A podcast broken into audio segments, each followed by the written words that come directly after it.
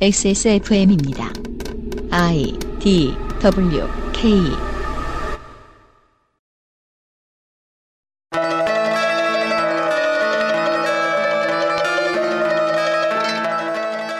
그것은 알기 싫다 특별기획 제20대 대통령 선거 데이터 센트럴 기호 3번 정의당 심상정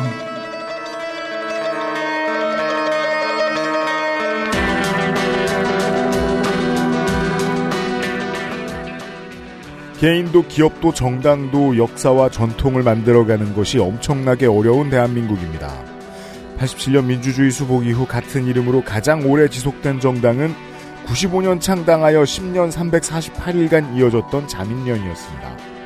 13년 7월 지금의 이름을 지은 뒤 8년 200일이 넘도록 깃발을 유지한 정의당은 바로 그 두 번째에 해당하는 장수 정당이자 이미 헌정사상 가장 오래 존재한 진보 정당입니다. 구성원들이 이 의미를 무겁게 여겼으면 합니다.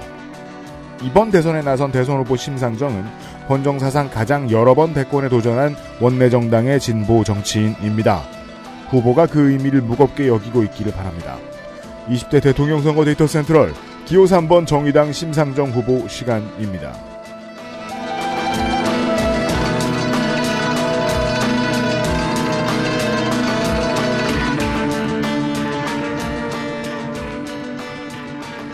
저는 더불어 PD고요.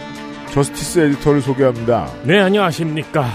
윤세민입니다. 제가 데센에서 심상정 후보를 두 번째 소개시켜드리고 있고요. 뭐 총선 합하면 두 번째이고요. 아, 그리고 그렇구나. 저희 네. 방송에서는 네 번째, 좀 이따 말씀을 드리겠지만 소개시켜드리고 있습니다. 네. 저희 그 선거 방송의 역사와 그냥 쭉 붙어 있었던 정치인들 몇 있는데 아, 심상정 후보는 저희 회사가 선거 방송한 것에 딱 두 배 정도의 커리어입니다. 그렇습니다.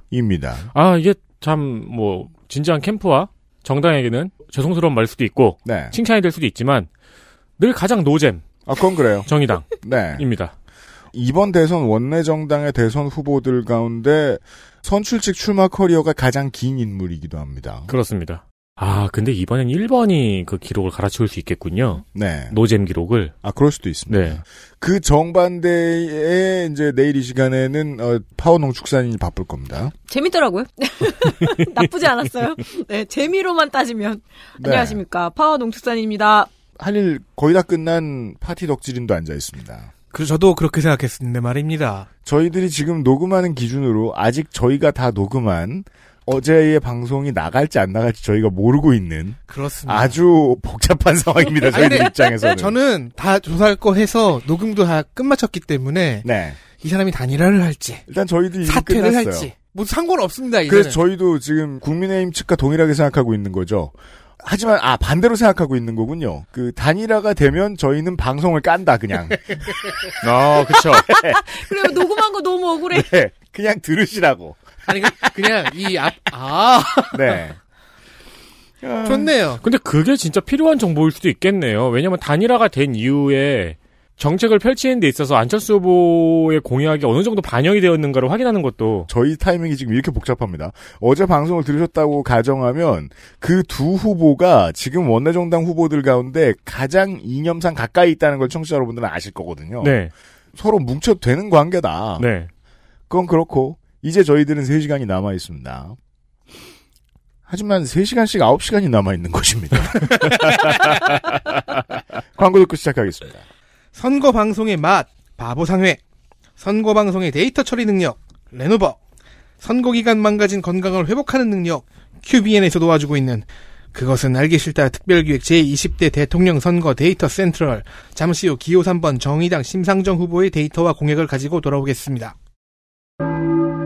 XSFM입니다. 펴서 접어서 눕혀서 뒤집어서 태블릿처럼 때로는 메모장처럼 세상에 없던 노트북 레노버 싱크패드 X1 요가 시리즈 실천하는 당신을 위한 노트북입니다. Lenovo for those who do.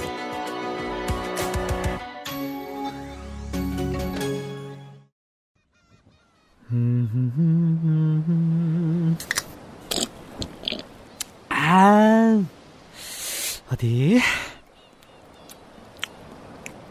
어, 마, 맛있는데? 바다, 술, 그리고 바보상의 술안주. 바보상의 광고. 맥주 한 잔 하면서 데이터 센트럴을 들어보시면 어떻겠습니까? 그러면서 필요한 것은 바보상의 술안주입니다. 문제는 풀타임으로 들으시면 만취가 된다는 거죠. 제가 지금 그 얘기하려고 그랬어요. 간경화의 이면상 PD, 위험이. 네, 거짓말하고 있네요. 만CC는 필요합니다. 회당. 그럴 때 필요한 것은 무알콜 맥주. 아, 그, 그게 낫겠습니다. 여전히 바보상의 안주와 함께 할 수 있습니다. 런칭 후 최초로 할인 행사를 합니다. 그렇습니다. 안 그래도 잘 팔렸지만, 깔끔하게 전 품목 10% 할인. 최초 할인입니다. 퀄리티가 매우 극강입니다. 아, 이것과 함께라면 술맛은 천상의 맛이 된다고 합니다. 물론 다른 것들을 더 좋아합니다만, 이걸로 오징어 입을 처음 소개받았죠. 한국의 음주 문화에서 술은 하나의 축에 불과합니다. 나머지 축은 안주이지요. 바보상으로 가보십시오. 저는 개인적으로 이제 냉동실에 바보상 애들이 꽉꽉 들어차 있는데요. 음. 네, 저도요. 그때부터 지금 한 3개월간 라면이 엄청 헤비해지고 있어요. 어, 그렇죠. 그것도 괜찮네. 네. 비싼 라면이 되어가고 네, 뭐 있어요. 문어에 오징어에 뭐 잔뜩 들어가 있어요 라면마다. 바보상의 모든 아이템 10% 할인합니다.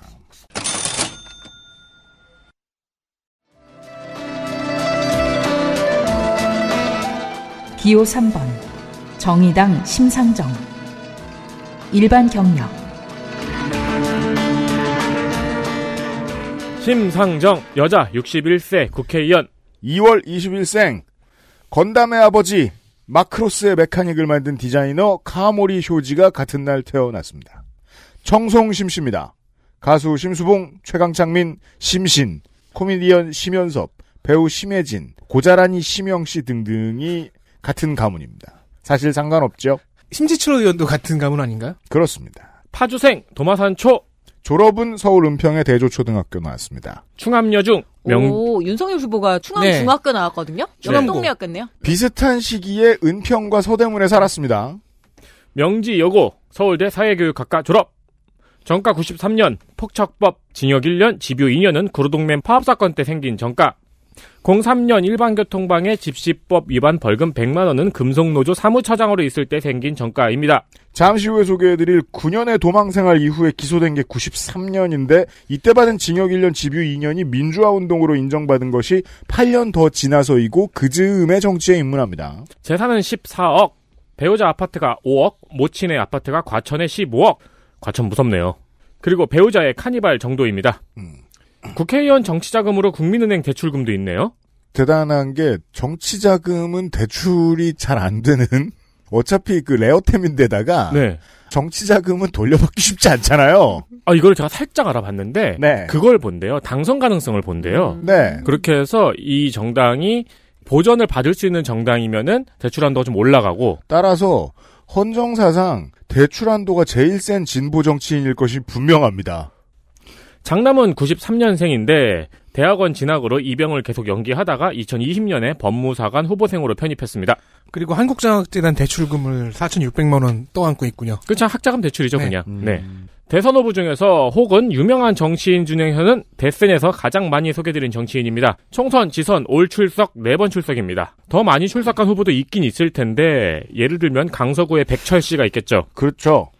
그 외 재보궐까지 올 출석한 후보가 있을지도 모르겠지만 그렇게 출석했으면 필연적으로 중요도가 낮을 수밖에 없겠죠? 어찌된지 그렇습니다. 왜냐면 낙선이 필수니까요. 네. 매번 사퇴하거나. 그래서 암튼 여러분의 생활에 영향을 주는 정치인 중에서 총선, 대선, 총선, 대선 네 번째 설명을 드리는 정치인은 심상정일 수밖에 없습니다. 글이 됐네요. 그래서 네 번째 설명드리는 생애는 짧게 서울대 운동권 7, 80년대 대학 운동권에서 여성의 지위가 얼마나 처참했는지는 아직도 쉬쉬하고 있는 문제입니다. 너무 쉬쉬해서 사실 저는 잘 모릅니다. 가부장적이었던 당시 대학 내 운동권 문화에서 여성을 규합한 사람이 심상정 후보. 이 움직임이 지금 전국 대학의 총여학생회가 됩니다. 그 실로 많은 것들의 뿌리를 내린 인물입니다. 계속해서 설명드립니다만. 그래서 서울대 총여학생회의 초대 회장입니다. 지금은 없어지는 추세죠. 그렇습니다. 지금은 뭐 총학생회도 없어지는 추세이기 때문에. 총학생회도요? 원래도 그랬는데 온라인 수업까지 도니까 동아리 활동과 학생회 활동이 정말 많이 위축이 됐거든요. 팬데믹이 와해시킨 많은 것들 중에는 대학교 학생회도 있죠. 오. 근데 총학생회가 어용이면은 대학은 진짜 편하거든요. 그럼요. 네. 교포까지도 끼어요. 대구의 디모 대학교는 정말 그 현실 정치인들과 연결이 돼 있고요. 저도 그런 학교에 다녀가지고 네. 주민등 많이 봤어요. 그리고 구로공단 대우어패럴의 위장취업해서 처음 위장취업했던 던 여기가 아니었죠. 네, 맞습니다. 구로동맹 파업을 주도했고 음. 이 때문에 수배되어서 여성 최장기 수배생활 9년 동안 결혼도 하고 애도 낳았다는 스웩은 너무 잘 알려져 있습니다. 그렇습니다. 근데 사실은 애를 낳았다기보다는 체포됐을 때 만삭이었습니다. 구로동맹 파업 이후 서울노동운동연합 선호련 레전드 김문수를 중심으로 만들어졌던 현재 양대 노총의 뿌리 중 하나입니다. 선호련. 맞습니다. 전국 노동자 조합 협의회 전노협에서 역할을 하고 95년 민주노총이 창립된 이후에는 금속노조의 사무처장으로 일합니다. 그래서 조직가요도 좋고 모여도 좋으니까 정치인은 경험해보는 게 좋은 것이 내가 인간 세상에서 어느 정도의 멘탈을 기를 수 있을 것인가를 시험해보는데 이만한 게 없습니다. 이거 오래 하다 보면 분명히 철석같이 믿었던 사람들 중에 변절자쯤 나오거든요. 음, 그런 경험은 되게 귀합니다. 금속노조는 최대도 최대고 빡세기로도 유명하죠. 센 사람들이다. 그렇습니다. 금속노조가 셀까요? 전농이 셀까요? 어, 금속노조 쪽수로. 근데 그거는 있어요. 데모할 때 금속노조 뒤에 서면 안 돼요. 네. 바로 치료탄 맞아요. 그래서 항상 제일 약한 쪽을 찾아서 다니는 노하우가 있었습니다. 저는 철권도 아니고 그러니까 사실 그래서인지는 앞에 모르 사수대잖아요. 사수대 뛰잖아요. 그래서 금속 노조 대 전농. 그래서인지는 그러니까 금속노조가 서는 곳은 가장 치열한 전장이 된다는 거지. 근데 둘 전농은- 다 금속에 익숙한 사람들이긴 한데. 전농은 최근에 무서워졌죠. 트랙터를 끌고 나오고. 그렇죠. 네. 근데 그 트랙터가 위압적인 것보다는 고속도로 완료인데 시속 30km여서 되게 음, 맞아요. 위험합니다. 네. 금속노조 사무처장으로 일할 때 했던 일 중에서 가장 큰 일이 금속노조의 주 5일제 합의입니다. 음흠. 최초의 주 5일제 합의는 금융노조에서 했고 그러나 이제 앞으로 다 할 거다라는 신호탄은 금속노조일 수밖에 없죠. 네. 우리나라 최대 산별노조니까요. 이것이 이제 그 민주당의 지지자들과 정의당의 지지자들이 서로 싸우고 있는 문제인데 서로 안 싸워도 됩니다. 최초의 장외에서 이렇게 깃발을 들어 올렸고 추진까지 계속 관여했던 것은 심상정 개인의 역할이 상당히 컸던 것도 맞고요. 집권을 해서 이것을 정치권의 도마 위로 올렸던 게 민주당이었던 것도 맞거든요. 그리고 뭐 금융노조의 최초의 합의가 의미가 없는 것도 아니고 네. 그 이후 금속노조의 합의가 의미가 없는 것도 아니에요. 음. 인정하면 되는 거죠. 그렇죠. 지분들을 알고 있고. 그리고 금융노조의 주 5일제 합의 같은 경우에는 연월차를 활용한 반쪽짜리 5일제라고 할 수 있어요. 음. 근데 금속노조의 주 5일제 합의는 임금 휴가를 그대로 유지한 채 주 5일제였습니다. 그랬군요. 독특한 게 이제 대기업에서부터 내려왔다고 생각하기가 편한데요. 음. 이 금속노조의 주 5일제 합의는 주로 중소기업이 주도를 했습니다. 네. 여기서 주도를 하니까 대기업이 따라올 수밖에 없는 그림이었죠. 음, 중소기업의 노동 조건이 더 좋아지면 대기업은 따라갈 수밖에 없네요, 진짜. 그렇죠. 네. 그러니까 우리는 왠지 현대차에서 먼저 주도를 해가지고 했을 것 같은데 음. 그게 아니고 실제로 주 5일제 합의는 300인 이하 기업에서 주도를 했습니다. 네. 당시 금속노조의 주 5일제 합의를 전하는 기사를 찾아보면은 팬데믹 상황을 설명하는 기사랑 매우 비슷합니다. 그게 무슨 소리예요? 사회 전반으로 퍼질 가능성을 매우 염려하고 있습니다. 기업적 거리두기. 어, 심상정 후보 같은 경우에는 아무래도 당시 요즘도 그런 게 없지 않아 있지만 운동권의 그 가부장적인 분위기 때문에 아무래도 최초로 가장 먼저 뚫고 나오는 그 유리천장을 가장 먼저 뚫고 나오는 여성 정치인이나 여성 운동가라면은 그 마초성을 뒤엎을 정도로 강력함을 보여주지 않으면 안 되거든요. 맞습니다. 그래서 여러 가지가 뭐 최초이기도 하죠. 구로동맹 파업은 일단 대형 사건이었잖아요. 대한민국 최초의 동맹 연대 파업. 투쟁이라서요. 네. 네. 어쌔신 크리드급 무용담들도 얘기를 해주죠. 뭐 철조망 넘고 지붕 사이를 뛰어가지고 뭐 도망을 갔다느니 금속노조에서 일을 했다는 것 또한 센 이미지의 하- 한 몫을 하거든요. 그래서 가끔씩은 이 철의 여인이라는 별명을 얘기를 하는데 가끔씩 비유가 아닌 것 같기도 하고요. 왜냐면 그 철의 여인이라는 별명을 가지고 있는 너무 유명한 사람은 반대쪽에 있잖아요. 그렇죠. 때려 부수는 쪽이죠. 그렇습니다. 정계 입문은 2003년부터입니다. 음. 2004년 민주노동당 비례대표 1번 17대 국회의원으로 입문하고요. 2007년 민주노동당 내부의 싸움으로 인해서 탈당, 진보신당 창당, 음. 2008년 18대 고양 덕양갑에서 낙선, 2010년 5회 지선 진보신당 경기도지사로 출마했으나 유시민 후보를 지지하고 사퇴, 13년 됐군요, 이게 벌써. 2012년 그동안 무슨 일이 있어서 당은 통합진보당, 19대 고양 덕양 갑으로 출마하여 컴백 재선에 성공. 이때부터 어, 본격적으로 그 민주당과의 선거 공조가 최고조에 달했던 시절이었죠. 2010년대 초반. 다른 많은 곳들이 양보하고 그 진보 정당이 얻어냈던 지역구들 중에 하나였죠. 네, 그 사이 또 통합진보당에서는 무슨 일이 생겨서 정의당을 창당. 삼선, 네, 간단하고 좋네요. 삼선 사선에 성공합니다. 고 노회찬 의원이 사망한 이후 진보정당 유일의 중진 다선 의원입니다. 그동안 수많은 진보 정치인들이 왜 다 사라졌는지, 그 와중에 어떻게 심상정이 남을 수 있었는지를 설명하면 좋겠지만, 그건 나중에 시사 아저씨에게 물어보기로 하겠습니다. 네. 저도 고민을 많이 해봤는데 시사 아저씨도 모를 것 같습니다. 왜냐하면 정치인이 오래 살아남는 이유를 제가 비서들에게 물어보면 보통 비서들만 압니다. 다만 그 비서들도 나중에 정치 일선에 나갔을 때 그렇게 못하죠. 정말 본인밖에 모를 것 같습니다. 선출직 커리어를 짧게 보겠습니다.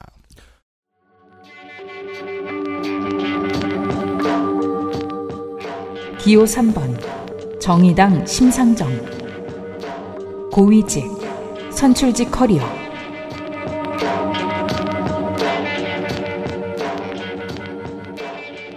대선 도전은 이번이 네 번째죠. 07년 민주노동당 경선 출마를 했었고 그때 권영길 후보에게 패배합니다. 12년도에는 경선 승리했고 박빙 구도에서 민주통합당 문재인 후보를 지지하면서 중도 사퇴하죠. 지난번 대선에서는 진보정당 역사상 최다 득표 6.17%를 받기도 했었습니다. 본회의 출석률 75%. 이번인가요? 네, 네. 네, 이번 거만 봤습니다. 21대 국회 성적 본회의 출석률 75%, 상임위 출석률 79%, 대표 발의 법안 32개, 계류가 23건, 대한반영 폐기 8건, 철회 1건. 대표 발의 법안을 보면은 굵직한 사안들만 있습니다. 이거 송영길 대표나 이런 사람들하고 비교를 해볼 필요도 있겠습니다만 당대표급 유닛치고는 괜찮은 성적인 것 같습니다. 숫자만 보면 통 당대표는 뭐 3건 이러죠. 네. LH 투기 사건 관련 법안, 코로나 손실 보상금, 종부세, 공직자 윤리법, 그린 뉴 딜인데 네. 제가 그린 뉴 들로 써가지고 음. 그 녹차면 같네요. 클로렐라면. 네, 그런 거요. 그린 누들 네. 그린 뉴딜 등의 법안들이 대한반영 폐기되었고요. 라면의 뉴딜이네요. 가장 최근에 대한반영 폐기된 법안은 교통약자 이동편의 증진법 일부 개정 법률안. 네. 지자체에서 교통약자의 이동수단을 지원을 해요. 근데 운행 범위가 지자체 안으로만 제한이 되어 있어요. 음. 그래서 지역 간 경계를 넘어가는데 어려움이 있습니다. 아 그러네요. 네. 왜 몰랐지? 거기서 환승을 해야 된대요. 그래서 이를 해결하기 위해서 강역 이동 지원센터 설치 의무, 지역 간 이동을 용이하게 하는 시스템을 구축하는 개정안이고요. 예. 현재 계류 중인 법안은 배달 플랫폼 노동자들의 권익과 안전을 보호하기 위한 법안이 있고요. 음. 그리고 일륜차의 불법 개조를 막기 위해서 자동차 정비업과 자동차 해체 활용업의 범위에 일륜차를 포함하는 개정안입니다. 일 열심히 하고 있습니다. 그리고 또 하나는 우리가 전에 얘기했던 14제곱미터로 규정된 최저 주거 기준, 그리고 주거 형태를 현실화하기 위한 개정안이 있습니다. 선출직으로서의 커리어를 짧게 정리해 보겠습니다. 알려드린 대로 04년 민노당 비례 1번이었죠. 초선 당시에 삼성의 노조 와해 전략을 담은 문건을 국회에서 처음 꺼내든 인물입니다. 80년을 이어오던 삼성의 문호조 경영에 균열을 냅니다. 현대 한국의 진보 원내 정당이 있으니까 이런 효용이 있구나라는 걸 알린 사건 중에 하나였습니다. 문재인 집권기 중반에 진보 정당의 수건 사업이었던 연동형 비례대표제를 얻어내기 위해서 조국 전 법무부 장관 인준에 동의해주면서 2020년대판 고단한 진보 정당의 가시밭길이 새로 열리죠. 이에 대한 최초이자 최종 책임자입니다. 위로는 34년 지속된 양당 체제를 깨느라 고단하고 지난번 대선 경선에서 많이 들었듯 아래로는 15년 지속된 심상정 체제를 깨려는 신진 세력이 있기 때문에 고단하고 원래 우두머리의 등짝에는 칼자국 투성입니다. 이미 올여름 경선을 앞두고 소셜에 정치인 심상정의 마지막 소임을 찾겠다는 워딩을 남겼죠. 저희 선거방송 내내 만났던 심상정을 마지막으로 만나는 시간이 오늘일 수 있습니다. 이제 공약을 보기 시작을 할 텐데요. 그 전에 제가 너무 발췌하고 싶었는데 분량상 참은 게 뭡니까? 어, 출마 선언문보다는 그러니까. 네. 그 집거 후 복귀하면서 발표한 그 선언문이라고 해야 될까요? 아, 네. 그거를 찾아보시는 게 훨씬 더 이번 회기 그리고 이번 대선에 도전하는 정치인 심상전의 심정을 잘 확인할 수 있습니다. 관심 있는 분은 한번 찾아서 보시기를 추천드립니다. 일단 저는 내일 이 시간 윤석열 후보 공약집을 먼저 공부했거든요. 어, 이 발음을 하니까 생각이 나는데 현재까지 TV에 나오고 있는 최초의 TV 국민의힘 대선 광고에서 성우가 윤석열 후보 이름을 윤석열이라고 읽습니다. 캠프도 그렇게 읽습니다. 그 윤석열을 둘러싼 발음의 논쟁이 지금 대선 직전까지 끝나지 않을 것 같아요. 일단 저는 윤석열로 하겠습니다. 그거 보셨어요? 저도 제이지- 윤석열로 하는데 이제 농축산인 같은 경우에는 리얼을 씁니다. 윤성열. JTBC 보고 있는데 허경영 후보 광고 나오더라고요. 네. TV 광고는 나옵니다. 네. 돈이 많으니까요. 그러니까요. 네. 깜놀. 지금 이경희 후보와 허경영 후보가 돈 놓고 돈 먹기 경쟁 중이죠. 그러니까요. 네, 점점 투자를 세게 합니다. 대담하게.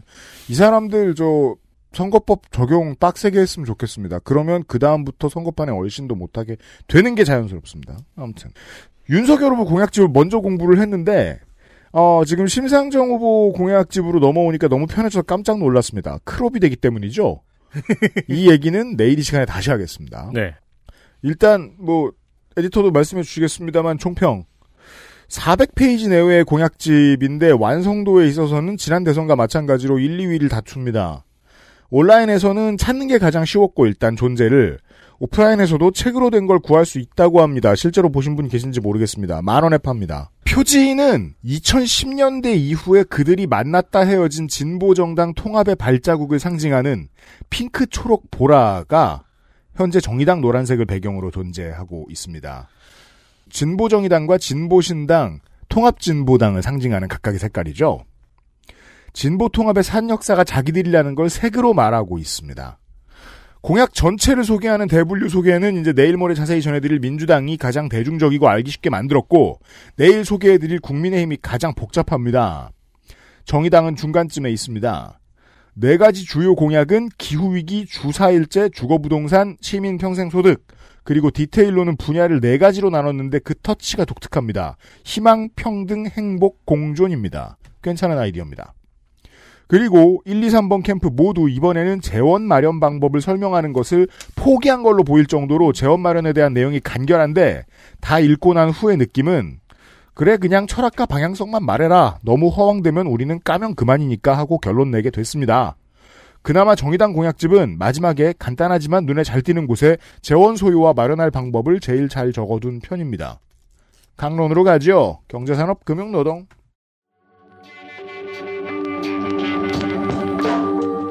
기호 3번 정의당 심상정 경제, 산업, 금융, 노동공약 그동안 다양한 규제에서 자유로웠던 플랫폼 산업을 일반적인 산업의 규제 범위 안으로 넣으려는 노력이 보입니다. 네, 이건 내일 이 시간에 가면 정반대로 바뀝니다. 그리고 알고리즘 자체를 권력으로 판단합니다. 이게 제일 중요합니다. 근데 만드는 놈은 결국 사람이잖아? 음, 라는 판단으로 투명화, 그리고 알고리즘을 협상의 주체로 가져옵니다. 네, 알고리즘 까라. 네. 제가 까라는 단어에 너무 꽂혔어요. 플랫폼 기업은 기업, 특수고용 노동자는 노동자라는 전제에서 시작합니다. 잘 기억해 주십시오. 플랫폼과 관련된 공약이 많은데 플랫폼이라는 단어를 여기에서 빼보면 저 말이 맞다는 걸 확인할 수 있습니다. 그냥 기업이라고 바꿔도 좋습니다. 저희가 이번에 따로 다루지 않기 때문에 지금 중견기업 이상의 큰 기업들에 대한 얘기를 좀 말씀드려보면 대주주 지분 빼고 나머지 주주들의 다수결로 의견하는 MOM, 즉 소액주주 다수결 규칙을 도입합니다. 이러면 지배권을 가진 주주는 검사받고 도장받는 존재로 전락할 수도 있죠. 사실은 스타트업이든 재벌이든 모두 주식회사의 껍데기를 쓰고 실제로는 오너 노릇이 꾸민 우리나라 기업 문화에 대한 근본적인 도전입니다. 이 MOM을 제외하면 나머지 대기업 지배구조 개선책은 현재 여당에 의해서 실행되고 있거나 유럽에서는 중도로 구분할 수 있는 온건한 수준 되겠습니다. 디지털 정책부터 볼까요?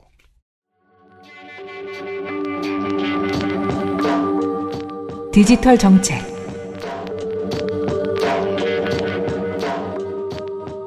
월 요금 만 원대의 가정용 100메가 유선 인터넷 표준 요금제 마련. 네, 뭐 한 19,000원부터 시작할 거라고 얘기하는 것 같더군요. 국가 보조로 국내에 인터넷 연결이 안 되어 있는 가구가 없도록 지원합니다. 네. 이동통신 요금의 원가 및 요금 산정 근거를 공개하고요. 5G 요금제에서도 월 2, 3만 원 10GB를 보장하는 보편 요금제를 도입합니다. 네, 이 공약 또 나오죠. 네. 근데 사실 요거 둘 다 모든 지역은 아니겠는데 대응하는 상품은 어느 정도 있습니다. 그렇죠. 네. 이게 이제 의무화를 시켜놓으면 이런 걸 부지런히 찾으러 다니지 않는 사람들까지 혜택이 미치게 되는 정도죠. 네. 오준호 후보 공약 시간에 말씀을 드렸죠. 이 포지로 올 때까지 한국은 인프라가 너무 많아져가지고 그렇습니다. 예. 어, 꿀 빠는 기업들을 대상으로 뜯어낼 수 있는 여지가 많아 보인다고 이 공약 내용에서 데이터 10기가를 보장한다는 건 어, 제가 읽어봤을 때는 전 국민한테 무료로 준다는 거 아닙니다. 비싸지 않은 어떤 요금제 이상을 선택하면 무조건 데이터를 10기가 정도는 보장하도록 기업한테 시켜놓겠다는 건데 그렇죠. 예. 다른 어떤 기업이 끼어들어야 하는 공약보다도 이동통신 관련된 건 지킬 수 있는 가능성이 높습니다. 그다지 어려운 일은 아닐 거라고 봅니다. 어려운 일이 아니고 저는 개인적으로 조금 의아했던 게 월 2, 3만 원에 10기가바이트 보장하는 요금제는 알뜰폰에 엄청 많이 있거든요. 지금 제가 쓰고 있는 게. 그래서 저도 거기까지 생각해 보니까 이런 게 떠오르는 거예요. 알뜰폰이 무색해지는 3사의 요금제를 도입시키겠다는 뜻인가 보다. 음. 네. 그러니까 국민들한테 알뜰폰 쓰세요라고 말한다면 그건 정책이 아니고 캠페인이잖아요. 음. 아무튼 이걸 쓱 보면은 망 접근성이라는 개념을 기본권 비슷하게 보고 있지 않나라는 추측도 가능하네요. 네. 네, 그렇게 된 지 꽤 됐죠. 이것은 또 그, 심지어 팬데믹을 지나치면서. 그죠. 생각해 보면 민주정부 때부터 30년째 이어져 오던 기조이기도 해요. 네. 네. 그리고 인터넷 서비스가 중단되었을 때 KT가 그런 일이 종종 있었죠. 음. 영업 피해액을 현실화합니다. 네. 알고리즘 모든 이용자에게 설명을 요구할 권리를 부여합니다. 음. 알고리즘 뭐 어떻게 된 건지 설명해. 그리고 차별 금지, 건강권 보장 등에 대한 원칙을 보급합니다. 네. 요즘 사실의 가장 큰 권력이죠. 그죠. 그래서 이제 다른 그 저 1, 2번 캠프에 관련된 것들도 이거 봤는데 알고리즘과 관련된 공약은 정의당 공약이 가장 자세했습니다. 지금까지 인류 역사에서 빅브라더에 가장 가까이 다가간 게 알고리즘이죠. 그렇습니다. 네. 차별 안 하는 사람도 차별하게 만들 수 있고 음. 건강한 사람도 건강하지 않게 만들 수 있죠. 그렇습니다. 방통위를 방통인위로 확대합니다. 이게 뭘까요? 방송통신인공지능위원회. 아, 예, 예, 예. 여기 안에는 알고리즘 규제를 총괄하는 알고리즘 투명성위원회를 설치합니다. 음. 검색이나 배열 같은 알고리즘의 주요 내용 공개 의무화. 개발과 수정 이력은 보관해야 됩니다. 이게 뭔 소리냐? 저희가 봐도 확실히 정의당 대선 캠프의 이번 공약 중에 제일 많이 눈에 띄는 거였던 게 향후 인간의 삶을 가장 많이 드러났다 놨다 할 문제입니다. 검색 및 배열과 같은 알고리즘은 주요 내용 공개 의무화라고 써놨는데 주요라고 써놓은 걸 봐서 다 공개하게 하겠다고 하는 것도 아닙니다. 다 공개하면 어뷰징이 생길 테니까요. 국가의 권력은 민감하고 중요한이라는 단어에서 개입을 하죠. 민감하고 중요한 게 뭔지를 결정하는 게 행정부 아니면 입법부가 될 테니까. 생각해보면 지난 20년간 가장 강한 언론사의 역할을 대신해온 포털의 진짜 힘은 알고리즘이죠. 저널리즘의 속내를 하고 있지만 실제로는 알고리즘이죠. 모양은. 제가 무지랑이라서 하는 말일 테지만 저는 사실 이제 와서 알고리즘이 영업비밀인가 하는 의문은 있어요. 그죠? 네.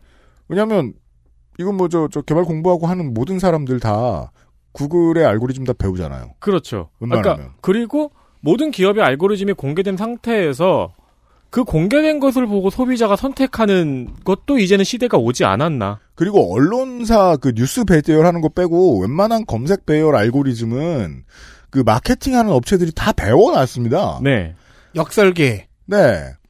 그러니까 마케팅 회사 노릇을 할 수도 있는 거고요. 네. 음. 권력으로 해석하면 그래서 이게 상상을 해보니까 알고리즘은 무엇이든 될 수 있어요. 지금 우리가 확인했죠. 저널리즘도 되잖아요. 네. 이거 가- 알고리즘은 은행도 되고 코인 거래소도 되고 연예 기획사도 되고 세상에 욕심이 끼는 무엇으로든 변할 수 있습니다. 뒤로 가면은 취업 규칙으로도 됩니다. 음, 적어도 최근 저한테는 머리 가려울 때 그 바르는 오일을 제가 만들었는데 그 오일에 넣을 게 무엇인지도 사실은 알고리즘이 정해줬어요. 음. 네. 호호바를 많이 넣을지. 그러니까 이 알고리즘은 너의 어떤 정보를 활용해서 너한테 공개를 해줄 거야라는 사실을 이젠 소비자가 알아야 되지 않는가? 네. 혹은 선택할 수 있어야 되지 않는가? 그래서 각 캠프가 정의당뿐만 아니라 알고리즘을 지배할 권리를 공공의 영역에 얼마나 둘 생각인가를 관심을 가지고 봐줬으면 좋겠습니다. 미래 정치의 핵심입니다. 네. 예. 뭐 이유가 먼저 할 거예요. 네. 따라가면 돼요. 요즘은 우리가 이유랑 이런 거 속도 경쟁하니까. 네. 예. 그리고 이거 재밌습니다. 뭔데요? 소비자가 구입한 전자제품을 수리할 권리를 가지도록 제도화합니다. 이것도 지금 정치적으로 여러 가지 의미를 담고 있습니다. 네. 수익권이라고 하더라고요. 그렇죠. 세세하게 수리 가능성 등급을 표시해요. 음. 이거 뜯으면 너 못할 걸 하는 건 이제 뭐 1등급 이렇게 되겠죠. 그렇죠. 네, 뭐 헬, 뭐 이런 거 있겠죠. 그렇죠. 쉬운 거는 막 하드코어. 어, easy 막 이런 거 있고 막. 그러니까 헬 등급은 지금과 동일한 적용을 받는 거죠. 안 고쳐줘도 됨. 네. 그래서 애플은 똑같더라. 네. 근데 애플 많이들 하잖아요 또. 그죠. 네, 네. 헬인데 덕후가 덕후들이 이기잖아요. 그렇죠. 그리고 제품 설계 단계부터 수리를 쉽게 하는 설계를 반영합니다. 음. 이게 그 보통 군 장비를 이렇게 설계하잖아요. 맞습니다. 네. 그리고 가능한 수리 영역에 대해서는 수리 방법, 부품의 정보, 공구 사용법 등을 공개합니다. 음. 제3자에게 받은 수리에 대해서도 차별받지 않게 합니다. 그러니까 딴 데서 뜯었다고 우리는 수리 못 해줘요. 라고 그죠. 하는 경우 보통 없게. 정품, 순정품이라고 그러잖아요. 네. 근데 이제 순정품이란 말 쓰는 거 안 된다 그랬어요. 그러니까 특히 자동차는. 정품도 정품이거니와 그 안에 스티커가 있어가지고 뜯었으면은 수리를 아예 네. 안 해주잖아요. 홀로그램. 네. 순정 부품에 대한 우대와 나머지에 대한 차별이 우리 세대들한테 너무 당연하잖아요. 전 가끔 그런 거 볼 때마다 순수혈통 생각나고 그렇던데. 다만 업계에 오래 있던 테크니션들한테 물어보면 당연히 다들 허상이라고 답을 합니다. 왜냐하면 퀄리티로 구분되는 게 아니고 순정품은 제작한 본사한테 얼마나 이익을 주느냐 손해를 주느냐의 문제에 지나지 않기 때문이죠. 그쪽도 순혈주의랑 비슷하죠. 당장은 서드 파티에서 수리받으면 문제가 더 생길 텐데 라는 불안감이 올 수 있지만 이상한 데서 수리받고 문제 생겨서 본사 들고 오면 본사는 추가 요금을 팍팍 갖고 고쳐줘도 된다고 생각합니다. 저는 비싸게 받고 수리해줘도 된다고 생각해요. 다만 수리를 못해드려요 라고만 하지 말고 테크니션을 더 많이 고용하고 수리를 최대한 더 많이 받을 수 있게만 해도 좋다라고 전 생각하는데 정의당은 끝에 가서는 저랑 생각이 좀 다른 것 같습니다. 수리비용 상한선 부여는 얘기합니다. 아마 뭐 가격 공시 정도라면 좋은 일이죠.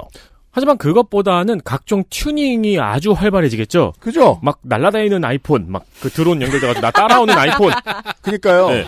강아지 등에 붙여주는 아이폰 이런 그렇죠. 거. 그리고 예. 막 강아지 등에 있어가지고 가끔씩 붙어가지고 강아지도 같이 띄우고 막.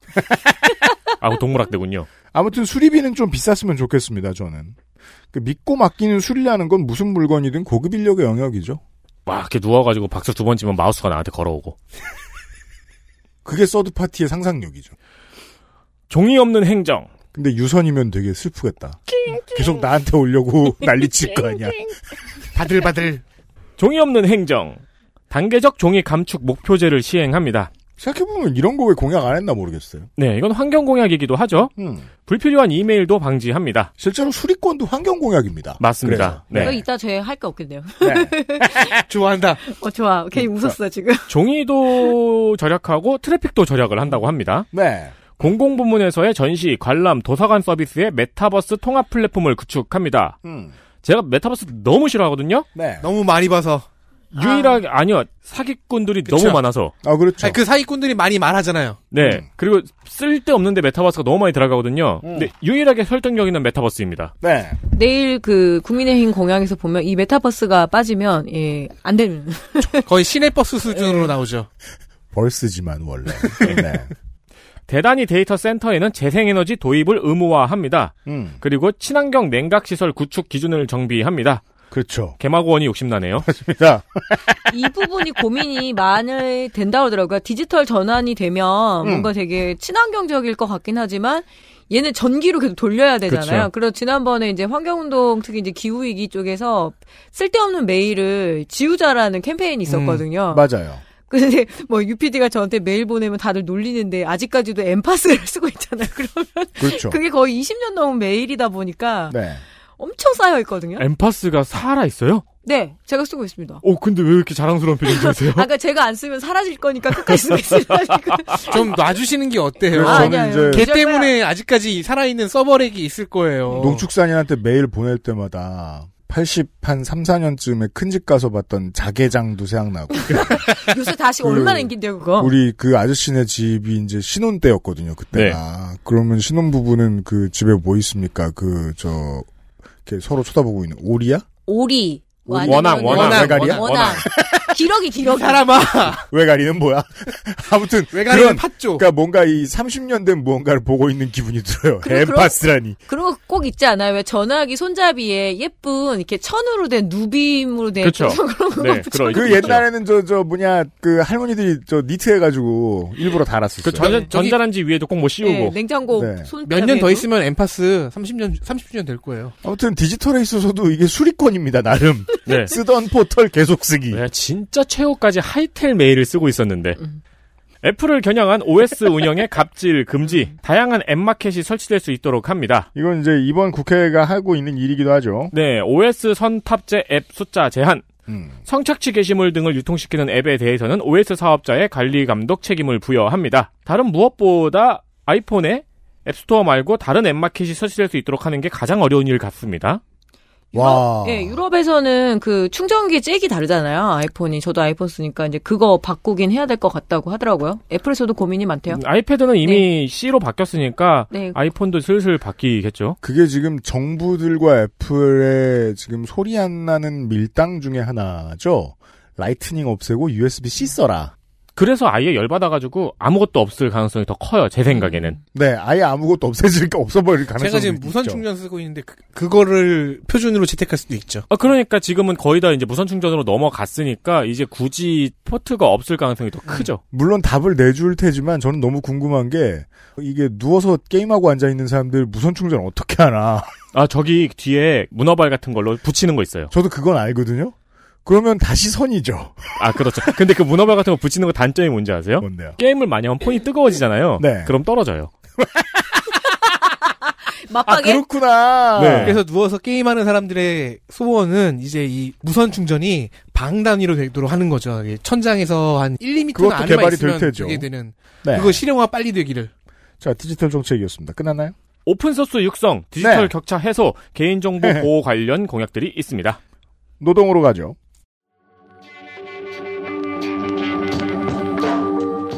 노동정책,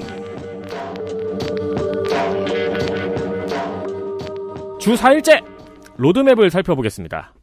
사회적 공론화 및 합의를 하고 시범 운영을 한 다음에 결과를 분석하고 입법 절차를 2027년까지 진행하는 순서입니다. 확실히 지금 일본 캠프와 비교해서 어, 순서는 같고 시간만 빠르게 제시했습니다. 네. 연차 휴가 25일로 확대, 생애 주기별 노동시간 선택제 도입, 고용 형태에 따라서 특수고용 노동자의 구분을 없앱니다. 시간 선택제에 대해서는 내일 이 시간에 지옥편 유사품이 기다리고 있습니다. 일하는 시민 기본법을 제정합니다. 고용 형태 관계없이 노동 기본법을 보장합니다. 비정규직 노동자에게 정규직 노동자보다 더 많은 임금을 지급하게 하는 평등 수당. 이거는 저랑 친구들이 한 20년 전부터 술 마시면 하는 얘기였는데요. 맞습니다. 네. 그리고 오래도록 이야기한 살찐 고양이법. 최고 임금이 최저 임금의 공공 부문은 최고 임금이 최저 임금에 연동되는 거죠. 네. 공공 부문은 10배, 국회의원은 5배, 민간은 30배 이상 벌어지지 않도록 하는 법안을 도입합니다. 토론회에서 이재명 후보한테 인력이 해외로 유출될 수 있다는 지적을 받았죠. 확실히 이 공약집의 구성을 놓고 보았을 때 이 살찐 고양이법이라는 단어가 5년 전에는 앞에 딱 나와 있었다가 네. 지금은 뒤로 좀 숨어 있습니다. 한 발 좀 물러선 느낌이 듭니다. 대신에 다른 전문적인 느낌이 드는 용어로 바꿔서 나옵니다. 최고임금, 최저임금 연동하는 최고임금제 도입 정도가 좀 더 잘 보이는 단어가 돼버렸습니다. 그래서 알려드린 대로 그 민간과 공공부문의 살찐 고양이법 적용 방법이 달라졌죠. 이재명 후보가 TV 토론에서 물었을 때 심상정 후보가 답하지 못한 그 부분은 소프트 파워가 와해될 문제 어떻게 대처할 것인가인데 여전히 대안은 없습니다. 대안을 보여주었다는 생각이 들진 않습니다. 네. 다만 살찐 고양이법이라는 단어가 조금 더 잘 보이는 곳은 사립학 교육인데 그때 다시 말씀드리겠습니다. 그리고 우리가 이야기했던 상병수당 도입. 소득의 70%까지 보장이라고 하는데 현재 베타 테스트 중이죠. 지금도 하고 있죠. 네. 그러니까 어, 정의당에서 이런 게 발견되는 거는 저는 개인적으로 처음 해보는 경험인데 네, 지금 하고 있는 게 꽤 많이 들어가 있어요. 맞아요. 네. 네, 음, 심지어 이거는 이번 캠프에도 있습니다. 예. 있습니다. 왜냐면 지금 하고 있으니까요. 그러니까요. 음, 그리고 원스톱 산재보험 서비스. 고용 형태와 관가- 상관없이 건강보험에 가입되어 있으면 병원이 먼저 산재치료 및 요양을 받는 선보장 제도로 전환합니다. 네, 의료기관이 직접 산재보험 청구권을 대행하고요. 감정노동, 공황장애, 심야노동, 수면장애 등을 직업병 인정으로 확대합니다. 네, 여기까지 나오는 노동 이슈가 주사일제를 제외하면 다 현 정권이 하던 것을 이어받습니다. 그렇죠. 그리고 음. 여기까지는 누가 넣은지도 알 것 같고요. 네. 그리고 네. 친숙해요. 음. 그리고 중소기업 인허가 과정에서 산재보험 가입을 강제합니다. 음. 산재가 아닌 보편적 직업 건강 보장 제도로 특고 자영업자, 영세 농민까지 지원한다고 합니다. 네. 그러니까 궁극적으로는 모두가 노동자예요. 그렇습니다. 그 지금 이제 그 전국민 고용보험 네. 네, 같은 거죠. 개, 개념은 그 반개에 있죠. 그렇죠. 그러니까 보편적 직업 건강 보장 제도라는 네이밍에서 드러나죠. 네. 그러면 요게 이렇게 넘어가게 되면 특히 이제 농민 부분에서 이 산재 어떤 보편적인 산재 보험 혹은 이제 그렇게 되면 이제 이주 노동자까지도 가는 거죠. 그렇죠. 이주 농업 노동자까지. 네. 예. 더 궁극적으로는 집에서 놀아도 노동자예요. 네. 네. 그 원외에 있는 그 두 개, 어, 그리고 한 석짜리 한 개의 좌파 정당들보다 좀 더 진보적입니다. 이 의제에 있어서는. 네. 네. 평생학습 자기개발 계좌에 연 150만 원에서 300만 원을 통해 음. 다양한 직업 학습 및 자기개발을 지원한다고 적혀 있는데요. 네. 연 150에서 300만 원을 지원한다고 적거든요. 보통 정의당은. 그렇죠. 근데 통해라고 되어 있어요. 그렇죠. 정확히 돈을 준다는 건지 다른 방법이 있는 건지는 확실치 않은 것 같습니다. 그렇습니다. 모든 노동 공약을 다 읽어보고 내일 이 시간에 또 말씀드리겠습니다만 윤석열 후보 공약집의 거의 모든 경제 공약에는요 다 근로자고 심상정 이재명 후보 공약집에서는 다 노동자입니다. 제일 큰 차이는 그거였습니다. 네. 이 평생학습 자기개발 계좌는 확대하면 좀 문화 정책이기도 하거든요. 지금 농촌에서 여성 농민들의 한해서 그 문화 바우처를 줘요. 음, 그래서 이제 일종의 상품권? 그게 이제 그 통장에 오는데 그걸 쓸 수 있는 게 이제 영화를 본다던가 네, 10만 원. 뭐 미용실 간다던가 그래서 약간 그런 형태인가 바우처 형태일 수도 있을 것 어? 같고요. 그렇다면 네. 우리가 흔히 보는 그 한국의 오래된 대기업 문화잖아요. 가장 천박하게는 품위 유지비라는 항목으로 옛날에 불러가지고 음, 음. 반드시 어떤 분야에 쓰게 해줬던 돈들 이런 거 네. 있어요. 음. 그러니까 문화누리 카드. 음. 네, 문화누리 카드 같은 경우에도 그런 식- 넓게는 이제 숙박까지 거기까지 결제가 되거든요. 서점 그리고 공연 이런 아, 거에 네, 볼 수 그러죠. 있도록. 네. 요거 같은 경우에도 이제 요즘엔 자기개발 플랫폼이 너무 많잖아요. 음, 어 그런 데에서 결제가 가능하도록 뭐 레베카 같은 거겠죠. 네. 내일 배운 카드요. 좀 몰랐어요. 네. 아 그걸 네베카라고. 음, 그거 업계에선 레베카라고 불러요. 네. 저랑 이제 정은정 머릿속에서는 양준일 이런 거. 네. 지금 말실수해서 아주 엄청 까이고 있죠. 그분은 주로 까이더라고요. 네, 한국에 오신 이후부터. 자, 창업 공약입니다.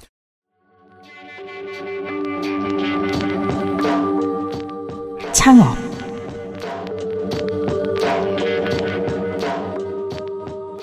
다양한 공약에 창업 지원 방향이 녹아들어 있지만 특기할 만한 지원 방안은 찾기 힘듭니다. 아주 소극적입니다. 오히려 적극 서포트되는 창업이 있는데 공공성이 강조되는 기업 혹은 협동조합입니다. 공공 플랫폼 개발 과정에 중소기업이 들어오게 하는 공공주도 정책이 창업 정책 중에 가장 인상적인 공약입니다. 즉, 특기할 만한 다른 지원 방안은 없다 이거입니다. 고 박원순 서울시장이 역점 사업으로 하던 것들과 비슷한 느낌을 좀 줍니다. 플랫폼 플랫폼 정책,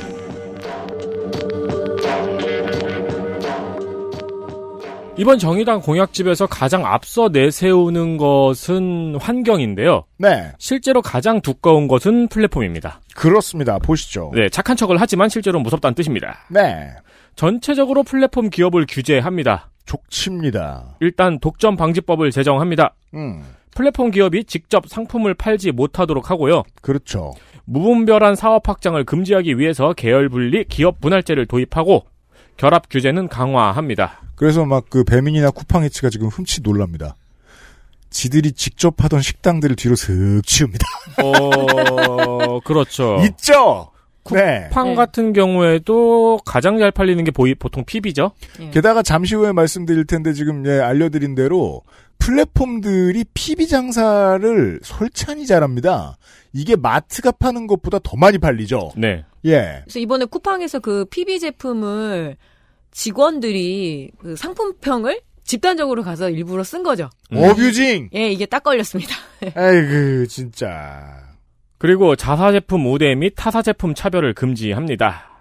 이거 누구나 다 하죠. 네. 예. 근데 이제 지금 쿠팡처럼 음. 그냥 싸게 팔면 어떡하냐 이거죠. 그죠. 네. 그 저기 노브랜드도 그렇고 그렇잖아요. 너, 너무나 싸잖아요. 근데 이게 또 신세계는 이런 류의 전략에서 종종 스스로 무덤을 파는 일관성을 보여주잖아요. 신세계는 노브랜드 PB 상품을 마트에서 가장 잘 보이고 사람들이 많이 다니는 한 곳에 몰아놔요. 네. 그래서 사람들이 어 노브랜드 PB 있네 저기 안 가야지 하고 다 안 갑니다. 그래서 실적이 안 좋아요. 왜 안 가지? 다양한 분야의 제품들을 다 한 곳에 모아놓은 섹션은 그 섹션밖에 없거든요. 네, 맞아요. 그러니까 속이 보이잖아요. 마트의 다른 문법에 완전히 다 틀려먹었어요. 음. 그래서 PB가 잘 안 팔립니다. 그런 멍청한 사례를 제외하면 보통 PB는 더 많이 팔립니다. 네. 쿠팡 하는 거 보세요. 네. 그냥 그 섹션에 들어가면 일단 PB부터 보이잖아요. 제일 앞에 그리고 보이죠. 제일 싸고요. 네. 이건 공정거래위가 좀 세게 나서야 되는 문제죠. 그리고 인터넷 은행도 일반 은행 수준의 규제를 적용합니다. 네.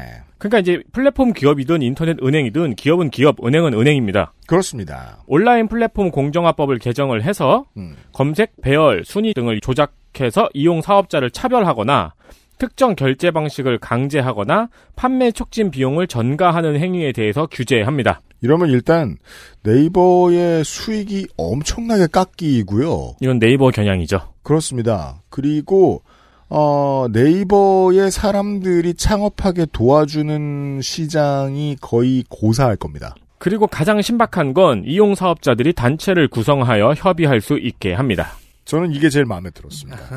입점업체 단체 구성권과 교섭권 부여인데 이게 이게 진보를 하려 그러면은요 언제나 불안합니다. 왜냐하면 아직 가보지 않은 미래니까 플랫폼은 초거대 공룡인데 입점업체 수천 수만 개가 어, 연대해서 싸워 이길 수 있을까?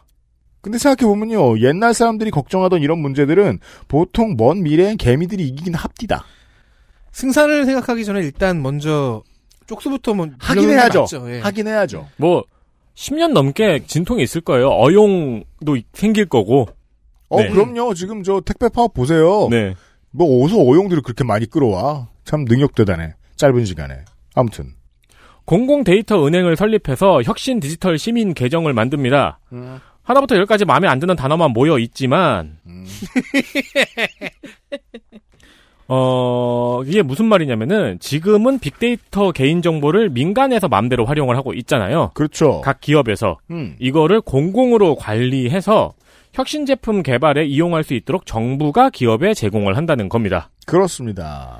캠프가 이 부분을 인지하고 있는지는 모르겠는데 이렇게 빅데이터를 정부가 일단 틀어주게 되면은 이 빅데이터를 통해서 나오는 수익이 있잖아요. 네. 그거를 이제 정부가 어, 느 정도 갖고 가게 되면서 기본소득 진영에서는 이것도 기본소득의 재원으로 활용할 수 있다. 왜냐면은 국민들의 데이터로 생산한 부위니까 하는 맞아요. 논리로 갑니다. 그거 뭐 그거 용어가 있는데 까먹었네요. 월요일 시간에 설명드렸습니다. 기본소득당은 시민세라고 불렀던 것 같습니다. 근로자성 입증 사용자가 책임을 지게 하고요. 그렇죠. 플랫폼 노동자에게 영향을 미치는 각종 알고리즘을 사실상의 취업 규칙이라고 정합니다. 그죠. 음. 노동자 입장에서는 계약서에 써 있는 게 맞겠죠. 그래서 이걸 모두 공개하고요. 알고리즘을 변경하려면은 단체 교섭을 해야 합니다. 그렇죠. 알고리즘 변경하는 데 있어서 단체 교섭이 가능하도록 합니다. 음. 물론 실제로는요. 어마어마하게 막 그 피 흘리는 싸움이라기보다는 카카오티에 한 번이라도 운전한 모든 사람들이 메일을 받는 거죠. 알고리즘이 이렇게 바뀐다. 네. 택시 모든 기사님들이 메일을 하나 받는 거예요. 네. 어, 몇 미터 바깥에 있으면 얼마나 늦게 받게 되고, 뭐, 어느 동네가 차고지면 얼마나 늦게 받게 되고, 이렇게 바뀐다. 찬성하느냐. 이런 식으로 온라인으로 투표만 하는 간단한 방식일 수도 있지만, 어, 그거 하나 하게 하는 것도 엄청난 권력이죠. 그리고 이제 이렇게 되면은 우리나라도 이제 외국처럼 노조에서 혹은 유니온에서 전문가를 고용을 해야 되는 거죠. 그렇죠. 네. 라이더 유니온이나 대리기사 노조 유니온에서 개발자를 고용을 해야죠. 알고리즘을 검수하는. 맞습니다. 그리고 이거는 이제 배달 플랫뿐만 아니고 웹툰이나 웹소설 플랫폼에도 관련이 있는 공약입니다. 뭘까요? 웹툰 업계에서 큰 논란이 되었던 누적 MG를 금지합니다. 미니멈 음. 개런티. 네. 예전에 한번 설명을 드렸었죠? 네. 까먹으셨겠지만 너무 길어지니까 재차 설명은 생략합니다. 까먹으셨을 것 같아서 짧게 설명하자면 누적 MG를 오프라인 서적 시장에 이제 대입해 보면은 선인세 주고 그걸로 퉁쳐버린 겁니다. 저는 이렇게 정리했어요. 포주가 걸려든 노동자한테 돈 빌려주고 고리대 받는 걸 그것도 합법적으로 확장해놓은 방식. 그런 식으로 한 번에 그냥 돈 약간만 쥐어주고 그걸로 끝내는 겁니다. 이게 커뮤니티 사이에서 공론화가 잘 돼가지고 네. 그 웹툰 작가들 커뮤니티에서 어느 플랫폼이 누적 MG를 적용한다는 걸 기가 막히게 공유하고 있더라고요. 그렇죠. 네. 알바몬처럼. 네, 그게 바로 유니온의 힘이죠. 네. 그리고 이 모이면. 가사 서비스 플랫폼의 최저임금을 상회하는 소득 보장이 가능한 표준 단가를 도입하게 하겠다고 했는데 현재 단가로도 웬만한 시간당 최저임금은 한참 뛰어넘거든요. 네. 자주 부름을 받지 못하는 노동자를 구제하는 게 플랫폼 책임이냐 고용보험 책임이냐가 관건일 거예요. 디테일로 들어가면. 근데 이게 이슈라면 저는 국가 편을 들고 싶지 않아요. 왜냐하면 기업이 그걸 다 구제해 줄 필요는 없거든요. 그리고 이제 그 플랫폼의 공공성에 대한 이야기들이 많은데 세상 모든 국가한테 다 되게 어려운 문제일 것 같은 거예요. 생각해 보면 서울로 말해 보면요. 따릉이까지는 공공 서비스를 엄청 성공적으로 정착을 시켰어요. 이게 민영화시키면 잘 될 거라고 믿는 사람 하나도 없죠. 근데 공공 음식 배달 플랫폼 먹개비의 실험은 어떤가? 서울에 그런 게 있습니다. 네. 깔아보신 분 있죠. 현재까지의 성적은 따릉이에 비하면 형편없습니다. 플랫폼 사업은 기본적으로 소비자들도 독과점을 용인합니다. 배민 쓰던 사람은 배민에 다 있길 바라고 쿠팡이츠 쓰는 사람은 쿠팡이츠에 다 있길 바라죠. 앱을 여러 개 까는 건 싫으니까. 그게 후발 전동 킥보드 대여 업체들이 고전하는 이유이기도 하죠. 소비자들이 쓰던 플랫폼이 지배적이 되는 것에 대해서 소비자들의 거부감이 적다는 게 문제입니다. 그렇다면 키워드는 지나치게 골목상권을 침해하는 경우에 이 지나치게의 기준이 무엇인가입니다. 시장 점유율 10%냐, 25%냐, 50%냐. 향후에 많은 토론회에서 이런 질문들이 많이 오갔으면 좋겠습니다. 그리고 실제로 이 지금 정의당의 공약집에서 자세히 나왔으면 좋겠다고 아쉬웠던 부분이고요. 이 부분에서 사실 1번이 조금 앞서 나가는 경향이 있습니다. 그렇습니다. 왜냐면 경기도 공공 배달앱은 실패라고까지 말하지 못하거든요. 네. 모빌리티 분야 짧게 있습니다.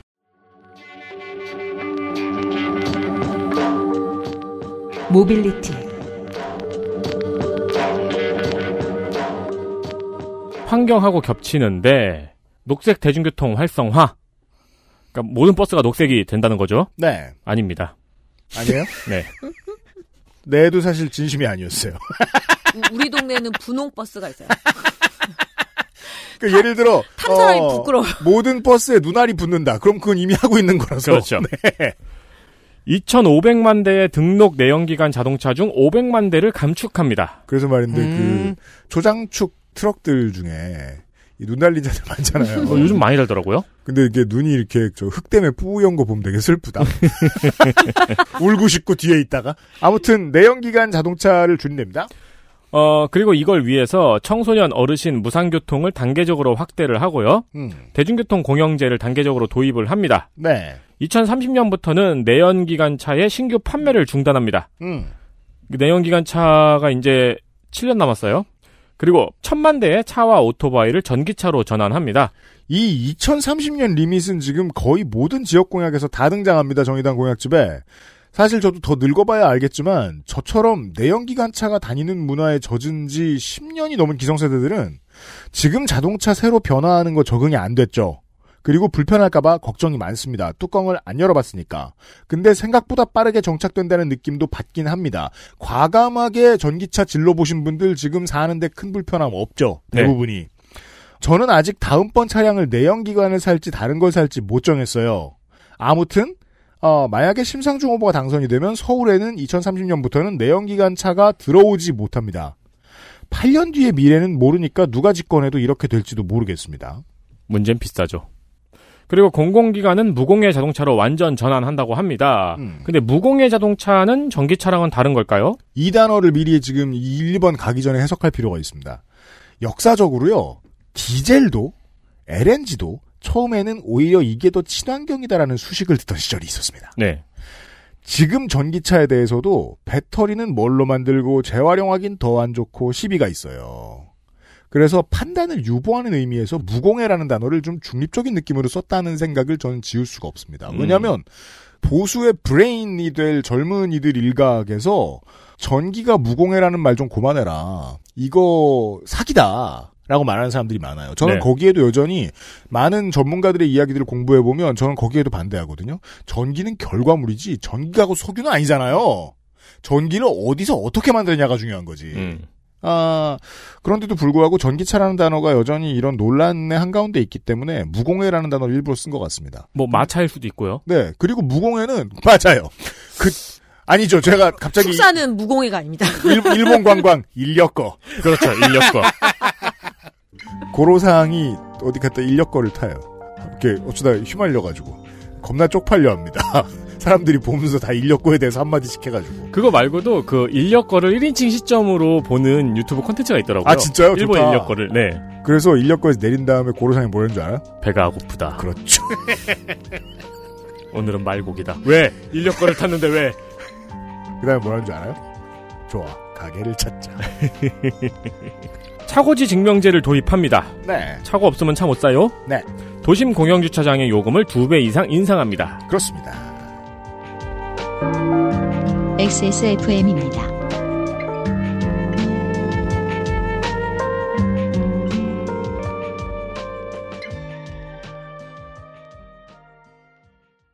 정려원의 스타일 팁. 음? 패션 말고요. 이건 건강 스타일. 가장 본연의 것에 집중했습니다. 기본에서 답을 찾다. 새로운 건강 기능 식품. 건강 스타일엔 튜비엔. 본 광고는 건강 기능 식품 광고입니다. 건강기능식품 광고입니다. 식사조절, 운동, 수분 섭취, 그리고 비움 친구 디메이트. 평산네이처.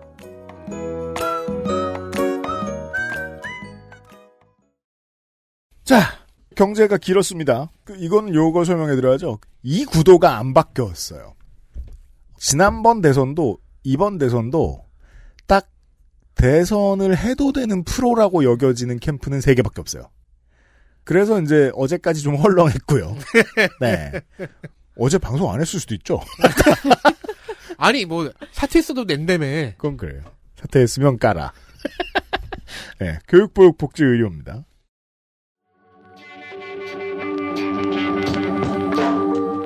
기호 3번 정의당 심상정 교육, 보육, 복지, 의료 공약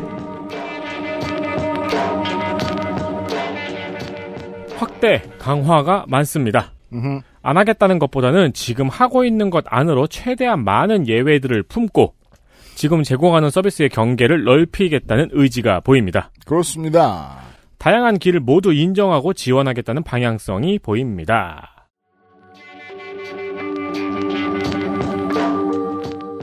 영유아 보육,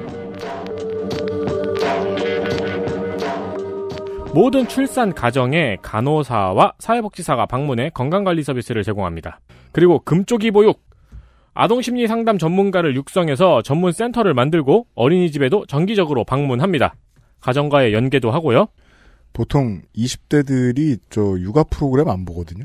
요즘은 아니죠. 어, 우리 딸 너무 열심히 봐요. 그 금쪽이. 애들이 보면서 웁니다, 막. 적어도 이제 다른 건 몰라도 이 사회복지 노동자들 채용의 숫자가 엄청나게 늘어날 거라는 건 1번 시간, 3번 시간 동일합니다. 국공립 어린이집 비중 50%까지 확대. 친환경 어린이집, 친환경 급식은 넘어가고요. 음. 보육교사 처우 개선을 유치원 수준까지 단계적으로 인상, 아동 비율을 축소하고 인력을 확충합니다. 아동수당은 11세까지, 아동학대 방지는 예산 확대, 인력 충원, 시설 확대 설치입니다. 확대, 확대. 18살까지는 비급여 포함, 입원 진료비 완전 무상, 음, 전 그래서 오타로 임원이라고 나와있길래 18살의 임원인 새끼가 서초 갑에 있지. 성모. 그 외엔 배우. 없거든요, 보통. 네.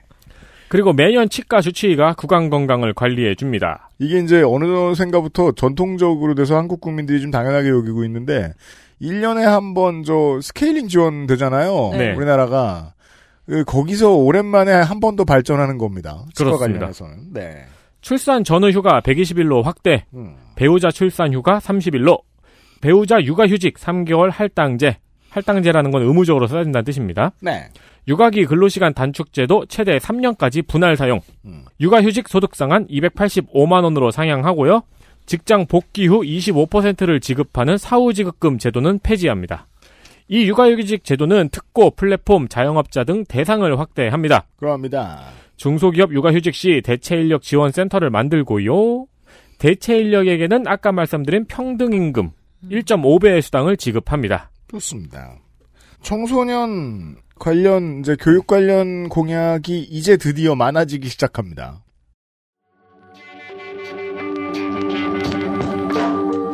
청소년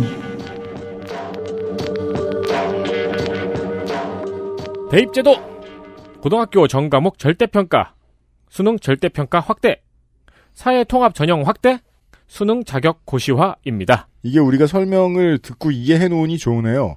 수능을 자격고시화한다는 얘기가 꽤 많이 나오네요. 다른 데서도. 음. 음, 맞습니다. 학교 교과 사교육은 일요일에는 쉬어야 합니다. 음. 과도한 선행 학습은 금지하고요. 과도는 어디까지인지 지금 제가 눈이 번쩍 뜨여가지고 네.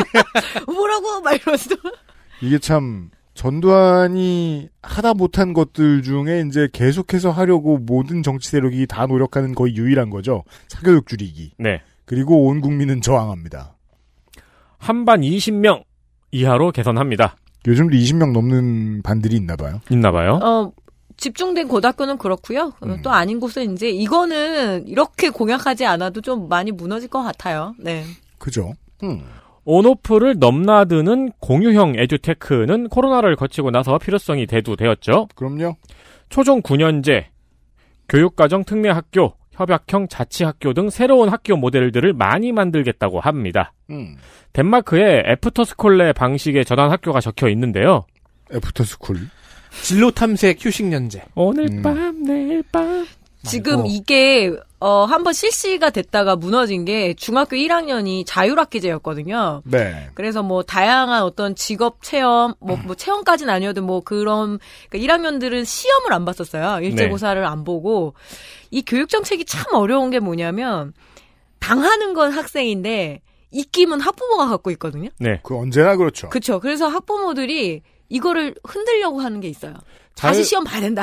자율학교제 같은 경우에는 지난번 대선 때도 제가 한번 설명을 네. 드렸었는데요. 이게 부촌에서는 3학년 때 시행을 하려고 하고요. 네. 조금 가난한 지역에서는 1학년 때 시행을 하려고 했어요. 음. 음. 왜냐면은 부촌에서는 3학년 때가 고등학교 진학 전이잖아요. 음. 사교육 몰빵을 하는 겁니다. 음. 그렇죠. 네. 그리고 가난한 학교에서는 3학년 때 공부를 해야 되니까 1학년 때로 미리 하려고 하는 거고요. 음. 그런 식으로 악용이 되었죠. 네.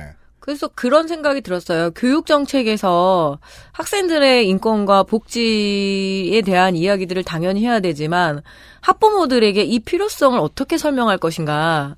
근데 그 부분들은 다들 좀 취약한 것 같아요. 어디를 다 둘러봐도 예. 설득이 안 되는 거죠. 학부모 입장에서는 네. 자꾸 멍청한 소리 해서 죄송한데 대학을 모두가 서른 살 때부터 가는 게 어떨까 하는 생각이 들어요. 저는 안 돼요. 그럼 내가 계속 밥 해줘야 되잖아. 나는 싫어요. 빨리 갔으면 좋겠어. 아, 빨리 저, 저 뭐냐, 저 독립하라 그러죠. 자기가 벌어서 가라 그래요. 음, 독립을 안 하려고 하니까 요새는 음. 대학 가면 밥 안 하실 것 같으세요? 아 너무 무서운 얼굴 표정으로 나를 돈 플러스 밥이에요. 술까지. 애프터스콜레는 이제 대안학교입니다. 교육과정과 별개로 운영되는 1년 과정의 학교인데요. 이제 뭐 학력은 인정이 되고요. 졸업 전에 입학할 수 있고 다양한 진로 탐색 경험을 해볼 수 있는 학교입니다. 거의 기숙사 학교로 이루어진다고 하네요. 1년 동안 집중적으로 어떤 진로가 좋을지를 미리 키자니아처럼 맛보기를 하는 거죠. 맞습니다. 중학교 졸업 전이든 고등학교 졸업 전이든 선택할 수 있습니다. 고등학교 졸업 전에 이걸 선택하는 사람은 대입을 안 하고 바로 취직을 하겠다는 계획이겠죠? 음. 아니면 이제 전문대학으로 가거나 전환기에 인생을 설계해보는 학교라네요. 이외에도 다양한 공립형 대안학교를 확충하겠다고 합니다. 고교 평준화 법제화, 국제중은 일반중으로, 외고, 국제고, 자사고는 일반고로 전환 그대로 추진. 하던 거 그대로 한다. 그렇습니다. 저 자꾸 이상한 생각에 계속 머물러 있네요. 아니, 스무 살 때 미리 사회에 진출해서 자기가 돈 벌어가지고 열심히 놀고 그럼 얼마나 좋아. 스무 살 땐 놀아야지. 뭔 대학이야, 대학은. 대다수가 그, 그것과 정반대로 생각해요. 왜요? 놀아야지. 20대 때 일을 해서 30대, 40대, 50대를 준비해야지라고 얘기하죠. 20대 때 대학이나 다니고 앉았죠? 그러면 일반적으로 찌질하죠? 찌질하면 놀 때 재미가 없습니다. 돈을 팍팍 쓰고 놀아야지. 스무 살 때 노동을 해야 돼요. 근데 그렇게 하면은 전부 다 유학 갈 거예요. 못된 새끼들. 서초갑에 살아라. 네, 이렇게 그래서 남들 대학도 들어가기 전에 이미 다 따고 들어올 거예요. 음. 이렇게 유피디는 오늘도 세상을 한- 하나 더 배웁니다. 온 나라들이 다 저 협약해야 되겠어요. 애들 대학 안 보내기로. 노사정이 참여하는 국가직업교육위원회에서 노동주도의 직업교육을 합니다. 직업교육위원회에는 산업별 기업 대표, 노조 대표, 직업교육 전문가가 참여를 합니다. 그리고 고졸 첫 임금 250만 원이라는 기치 아래서 사회적 기금을 조성하고요. 정부 채용, 민간기업 인센티브 등 고졸 취업을 지원합니다. 그러고요. 중등교육과정은 다양화하고 대학교는 전체적으로 지원한다는 기조입니다. 전문대학 국공립대부터 무상교육하고요. 학력 인구가 줄어들면 단계적으로 완전 무상교육을 하겠다고 합니다. 네. 그러니까 대학교까지 완전 무상교육을 하겠다는 겁니다. 학자금 이자는 무이자 대출. 좋습니다. 지금도 근데 고졸 취업자들에 한해서 그 인센티브가 있거든요. 네. 임금이 그 회사로 가죠. 그래서 최소한 석 달 정도가 이렇게 나오더라고요, 보니까. 어? 그렇군요. 예, 그러니까 특히 이제 중소기업들한테는 내가 고졸 사원을 뽑았다 이러면은 거기에 지원을 해주는 제도는 있습니다. 더 강화하겠다는 얘기인 것 같기도 하고요. 그렇죠. 직업 교육도 강화를 네. 하고요. 아동 청소년부를 신설합니다. 음. 학생이나 미래 세대로서가 아닌 청소년 그 자체에 집중하겠다고 가장 먼저 써 있네요. 네. 교육부, 보건복지부, 여성가족부로부터 분절된 정책을 통합합니다. 아, 이것도 그렇다면은 제대로 운영하지 못하면 여성가족부처럼 힘은 없고 해야 하는 일은 많은. 그럴 수 있죠. 책임 예산은 만지는. 조금 배정받고 책임은 계속 지는 그런 부처가 될 가능성도 있습니다. 청소년 무상 대중교통, 무상 생리대 지원, 모든 남녀 청소년에게 자궁경부암 백신 무료 접종. 남자도 맞아야 돼요. 네, 그럼요. 스쿨미투라고 하지 말고 학교 내 성폭력이라고 하면 좋겠어요. 그니까요. 네, 공약집에 스쿨미투라고 써 있어서요. 음. 확실하게 해결하기 위해서 교연 징계 위에 여성 청소년 참여 의무, 음. 가해자와 피해자 분리 의무화, 2차 피해 방지 및 대응 교육이 있습니다. 네, 청소년 공약기입니다. 성소수자, 장애 청소년을 위한 모두를 위한 화장실을 학교에 독립된 개인 공간으로 별도 설치합니다. 담배를 피겠죠? 아이, 그럼요. 생물학 중심의 성교육 표준안을 사회문화적 내용으로 확대. 음. 그리고 전부 다 남녀 공합으로 통합을 추진합니다. 그니까 말이에요. 이게 2020년대에도 아직 이런 걸. 화장실 관련해서 지금 이제 교육감 선거도 오잖아요. 음. 그래서 진보 쪽 교육감들의 공약 중에 화장실을 바꾼다라는 공약이 있어요. 이런 음. 차원이 아니라 진짜 시설 문제가 아직도 있는 데가 있는 거예요. 이 사립들이 정말 썩었잖아요. 네. 그래서 아. 여전히 그 화변기 형태의 화장실들이 경기도에 한정해 갖고 상당히 많은 거예요. 그래서 이 이거가 양변기로 교체한다라는 정책이 들어올 정도로 생각보다 학교는 느립니다. 공립고를 다녔던 입장에서 그 사립고등학교 처음 가보고 느꼈던 충격을 잊을 수가 없어요. 와, 이 자식들 돈이 진짜 없나 봐. 라고 생각했죠. 저는 아무것도 모르니까. 중요한 건 돈이 학교로는 안 들어간다는 거거든요. 그렇죠. 그건 분명히 느낄 수 있어요. 그리고 이제 지금 우리 둘째가 사립고등학교를 처음으로 보내보는데, 음. 저는 그건 한 번씩 좀 되게 의아한 거예요. 학교에 지하 주차장 공사 중인데, 그거를 지역 정치인이 따왔다고 자기의 공약, 이렇게 막 이렇게 맥잖아요. 플래카드, 이거 했습니다. 근데, 음, 맞아요. 언뜻 생각해보면, 아니, 그 고등학교에 구- 주차장 놓는 거를 왜? 왜? 고등학교에 이러면서. 지역 주민들을 위한 지하 주차장을 놓고요. 네. 그리고 지역에서 학교에 뭘 하나를 지어줍니다. 아, 그러게 되면 막교 아닌 거예요? 네네. 저는 사립은 더 이상은 돈을 줘선 안 된다고 생각하는 편이어서. 네. 아동 청소년에 대한 조금 세세한 공약들을 살펴보자면은 의료기관의 아동 출생 사실 국가 통보 의무화. 아, 애를 받으면 그 즉시 음. 음. 출생신고가 안 돼 있는 경우들이 있으니까. 그렇죠. 왜냐면 그렇죠. 출생신고를 안 하면은 이제 나쁜 말을 하면 내쫓을 수도 없어요. 존재를 인지하지 음. 못하니까 어떻게든 무언가를 해주려면은 출생 사실은 인지해야 되고 예를 들어 이제 상상력이 풍부한 부모가 얘는 청약을 늦게 넣을 것 같으니까 출생신고 늦게 해야지 그렇게 하면 안 된다. 네. 근데 이거는 이제 보통 이주 노동자나 맞습니다. 서류 미비자의 자녀가 음. 보통 대상이기 때문에 네. 자신들이 현재 불법 체류 중이라는 사실을 들킬까봐 아이를 낳아도 출생신고를 하지 않는 경우가 있다는 거죠. 그렇죠. 그래서 등록 담당자의 불법 체류 통보 의무를 면제합니다. 네, 우리는 이 백신 놔주고 PCR 검사하고 이러면서 경험을 이미 쌓았어요. 이주아동을 위한 인권보장 종합정책을 수립합니다. 음. 그러니까 이거는 이주아동을 위한 정책인 게 맞는 거죠. 네. 뭐 어떤 부모는 우리 애는 초중고 내내 짱을 하도록 5년 늦게 출생신고 해야겠다라고 할 수도 있겠지만요. 그죠. 꿀릴 땐 이유가 있어요. 네. 그리고 이제 이게 이민법과도 연결이 돼요. 음. 일하는 청소년 안심 알바 신고센터라는 거를 운영하고 있었나 봐요. 그러니까 10년 넘었네요. 네, 안심 알바 신고센터를 제대로 운영하겠다 정상화라는 공약이 있어가지고 찾아보니까요. 음. 2009년, 2008년부터 운영을 하고 있었는데 이게 학교에 알바 신고센터를 만들어요. 음. 그래서 학교에서 상담을 하면은 노동 담당관이 와가지고 처리를 하는 겁니다. 아, 공무원이 오는군요. 그렇죠. 그러니까 신고하는 거를 조금 아동하고 가장 가까운 곳에 맘 편히 신고할 수 있게 설치를 해놓는 게 근데 2016년에 거의 운영이 안 된다는 기사를 마지막으로 기록도 없습니다. 인력 부족이겠네요. 그러니까 운영이 거의 안 되다가 그대로 이렇게 페이드아웃으로 이렇게 그 페이드 아웃. 페이드아웃으로 이렇게 사라진 거죠. 네. 어제 농구 그걸 봐가지고. 네. 청소년 노동자 고용주들에게 정기적으로 청소년 노동 교육을 하고요. 청소년 노동 실태를 정기적으로 한다고 합니다. 아니, 실태 조사를. 조사한다. 음. 네. 전담 근로감독관도 신설합니다. 특성화고 현장 실습생에게는 선택권과 작업 중지권을 강화하고요.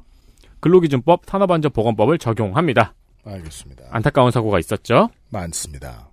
정치 참여 청소년 의회를 법정화합니다.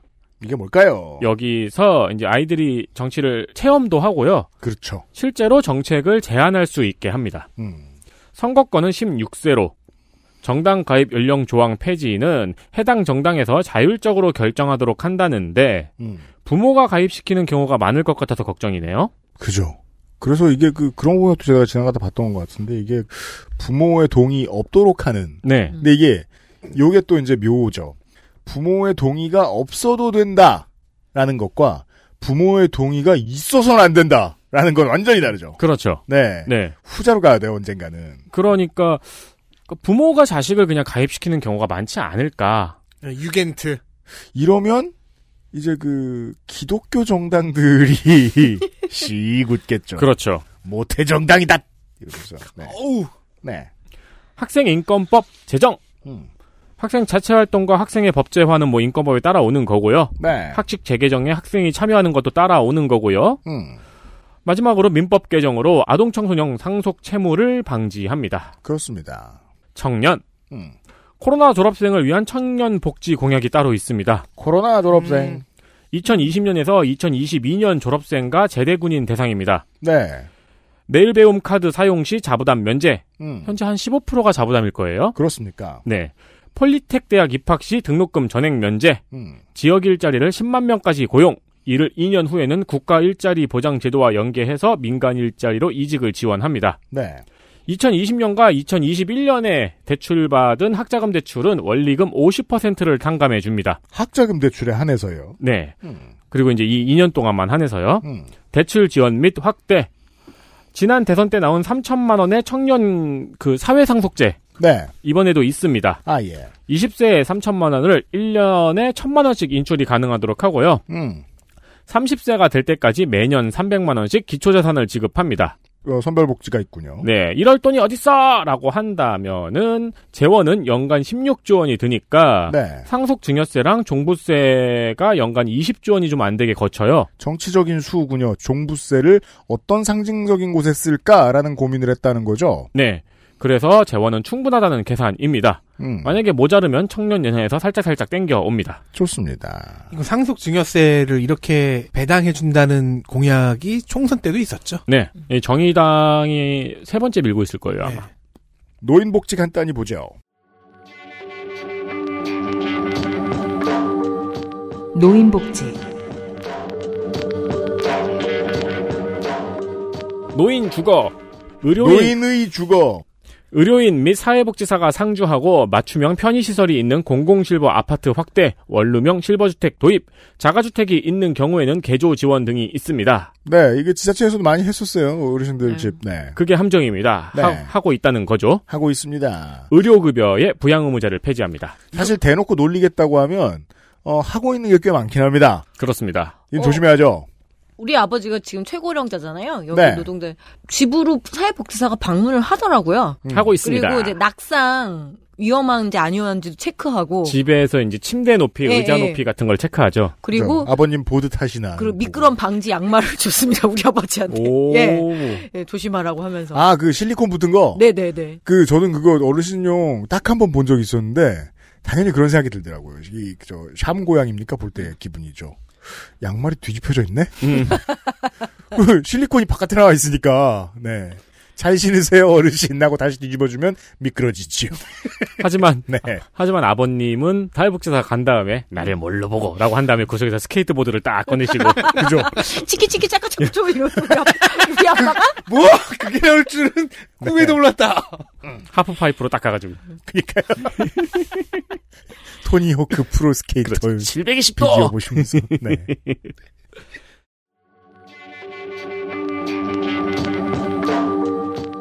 연금 개혁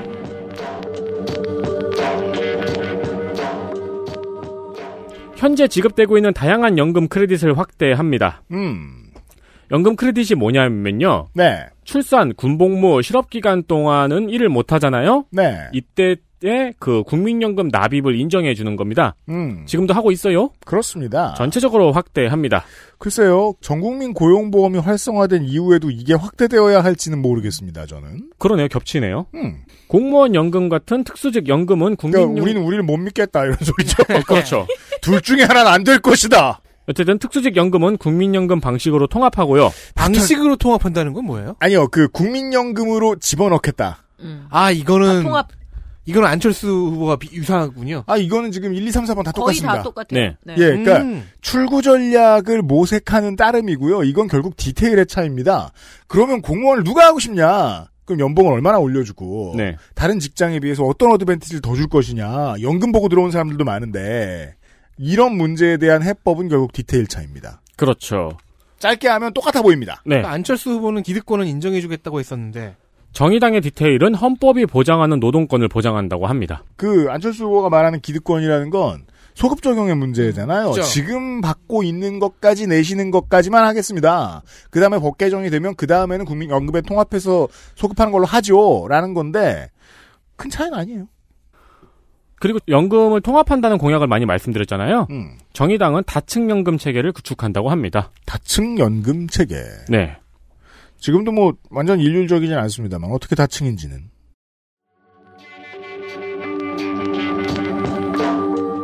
방역과 의료노동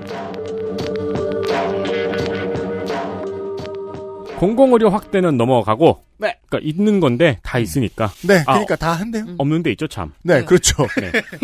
공공의료 삭제 네. 네. 다시 짓고 있습니다. 네. 의사 간호사 인력 확충 간호사 1인당 실제 환자 수 제도화는 정확히 숫자를 적진 않았습니다. 네. 그냥 제도화라고 적었어요. 음 좋습니다. 하지만 인지는 하고 있다는 얘기네요. 좋아요. 공중보건 인력 1000명당 1명 이상으로 단계적 확충. 음 모든 병동에 간호간병 통합 서비스 제공도 지금 하고 있는 겁니다. 네. 병원비 100만 원 상한제. 민간 의료보험은 표준화하고 규제합니다. 네. 전국민 주치의제는 이제 그냥 넘어가 될 것 같아요. 그러니까 말이에요.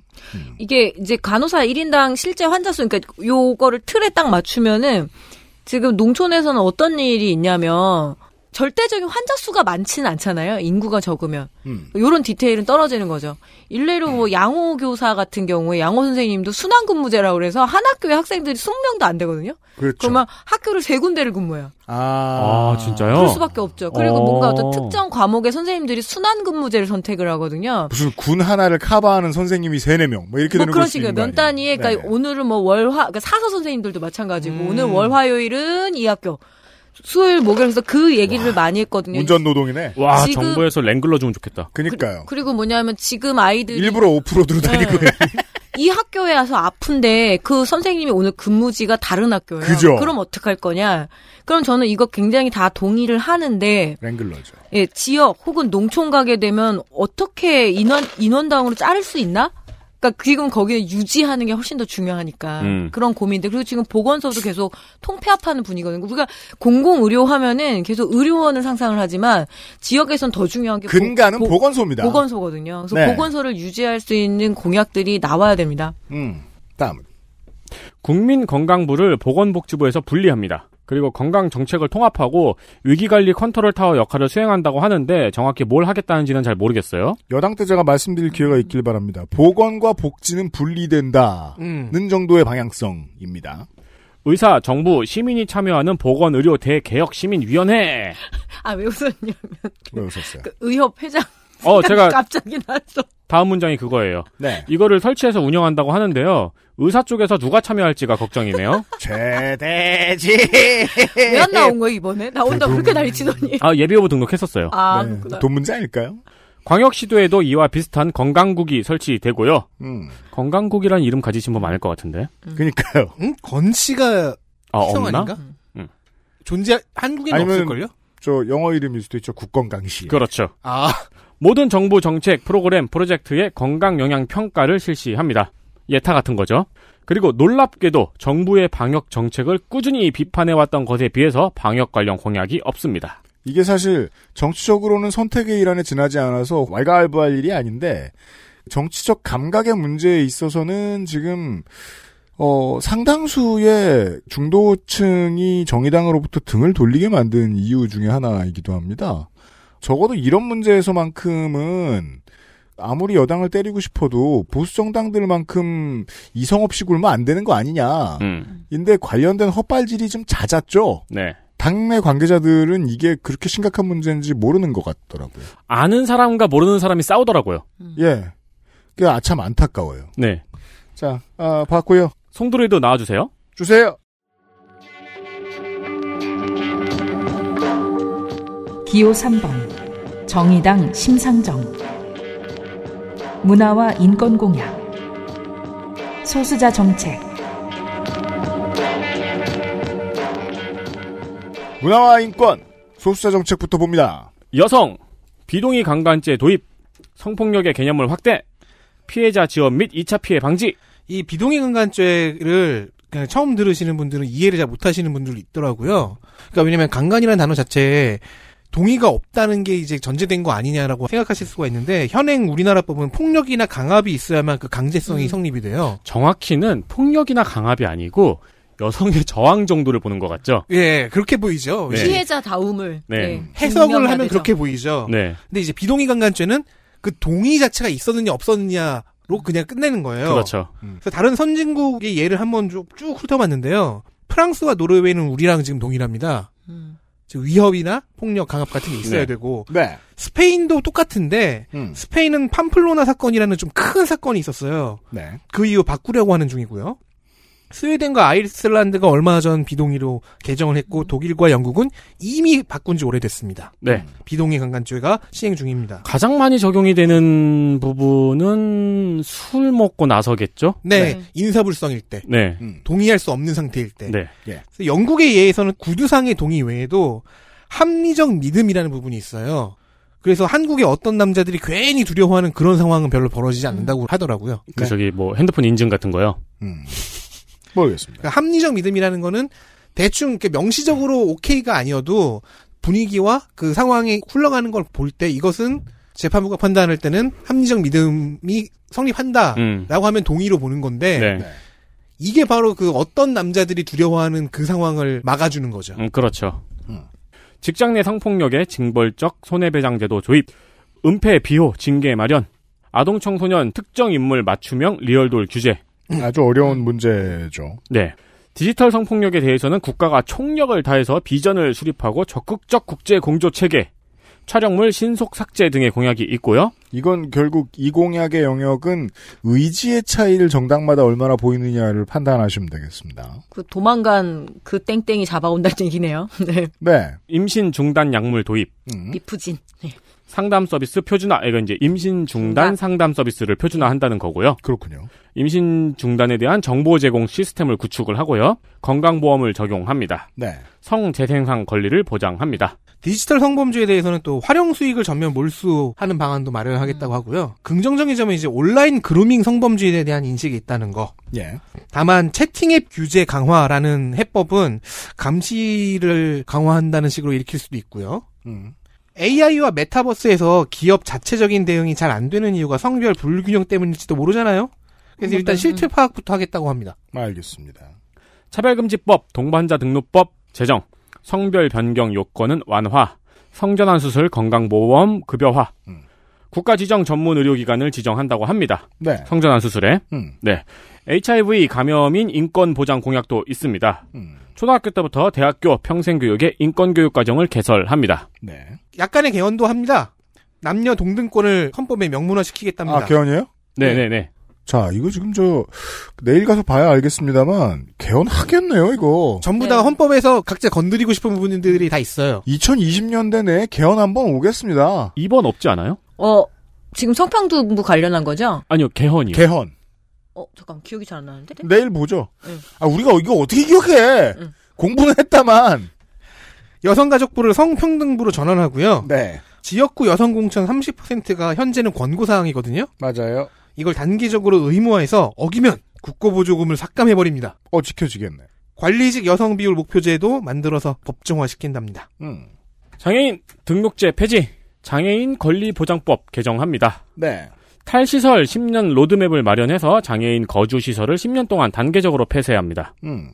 저상버스 100% 실현, 뭐, 이건 근처에 왔습니다. 네. 장애인 치과 주치 도입, 장애 여성 산부인과 전담병원 지정, 장애인에게도 최저임금을 적용합니다. 네.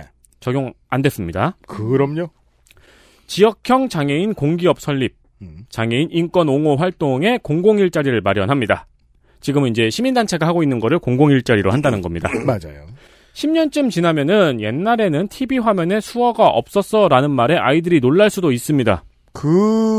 그럼요. 네. 감각장애인 권리 보장, 수어 서비스 화면 해설 확대하고요. 시청각장애인의 의사소통 지원 체계를 마련합니다. 그 제가 장애인 관련해서 본 것 중에 하나는 유엔의 장애인 권리 협약 선택 의정서를 비준하겠다고 하는데요. 네. 이 의정서는 현재 국무회의를 통과했고요. 대통령 제가와 국회 비준 동의가 남았는데 아마 이제 국회 비준 동의가 남은 상태입니다. 이것도 되고 있는 거네요. 다시 말해. 예. 근데 이제 주요 내용으로는 네. 안내를 해드리자면 알았어요. 국내에서 권리구제 절차를 거쳤는데 구제가 안 되잖아요. 음. 그러면은 유엔 장애인 권리 위원회로 진정을 넣을 수가 있습니다. 아, 그래요? 그럼 유엔이 직접 협약 위반이 있나 조사를 하고 음. 위반 사항이 발견되면 배상, 재발 방지, 법령 개정을 권고합니다. 좋습니다. 그리고 무장애 환경 구축 공약 방금 얘기했는데 거기서 보조 공학 기기라는 개념이 등장하더라고요. 네. 대충 보면 그냥 보청기 같은 걸 떠올릴 수 있는데 그것도 포함하고요. 네. 그걸 넘어서 하드웨어와 소프트웨어를 다 포함하더라고요. 시각장애인을 위한 거라고 예를 들면 점자로 실시간 번역해주는 점자 단말기나 음. 프린터 같은 거. 또 슈퍼히어로 얘기 나오는데 데어데브를 상상해 보면 이 사람은 그 시각장애인이잖아요. 네. 근데 직업이 변호사예요. 네. 네. 그런데 절친이자 파트너는 시각장애인이 아니에요. 음. 그럼 둘이서 사건을 수임해서 사건 기록 읽고 논의하고 하다 보면 이제 무수한 글을 읽고 또 쓰고 할 텐데 서로 쓰는 문자가 다르잖아요. 네. 그때 이제 서류를 스캔시키면 즉석에서 점자로 번역해주는 기기 같은 것들이 나오더라고요. 드라마상에서. 음. 그런 것들을 이제 의미하는 거고요. 수화만 배운 청각장애인이면 손 모양을 다른 문자원으로 번역해주는 어플, 네. 장비 이런 것들도 있고요. 보청기, 인공와우, 전동 휠체어도 당연히 들어가고요. 음. 그래서 각 잡고 공부를 하려고 딱 봤더니 감각 계열의 보조공학 기기만이 아니라 진짜 무수한 분야와 예시가 있더라고요.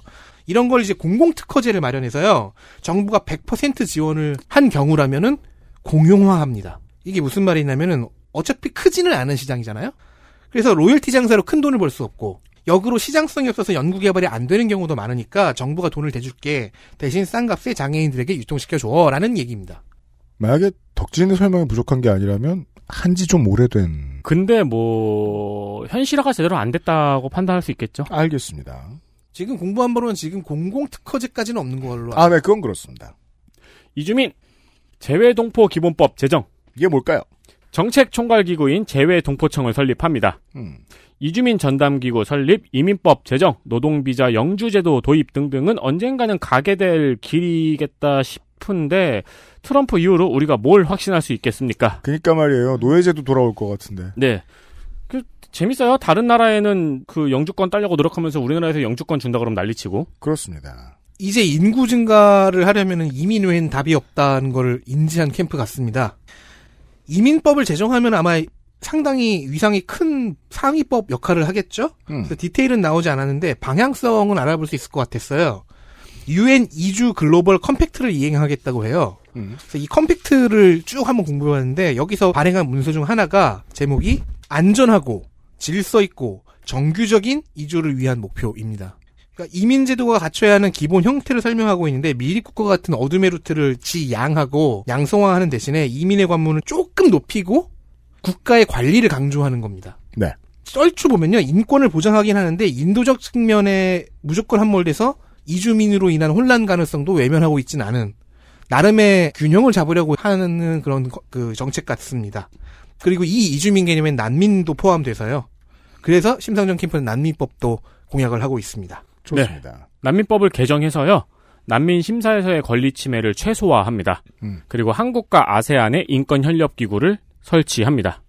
특히 한국은 심사 과정의 불공정성과 비전문성이 좀 문제가 되죠. 전문 심사 인력제와 심사 이의 제기권을 도입한다고 하는데 이의 제기권은 지금도 있는 걸로 아는데요. 좋습니다. 이인재 기권. 뭐? 아 그러면 그건 어불성설이죠. 죽을 때까지 계속 이의를 제기할 수 있는 건가? 아니 이인재가 기권한대잖아. 그는 그런 거 몰라. 그리고 가정에 대한 개념이 좀 전통적 인식으로부터 자유로운 캠프입니다.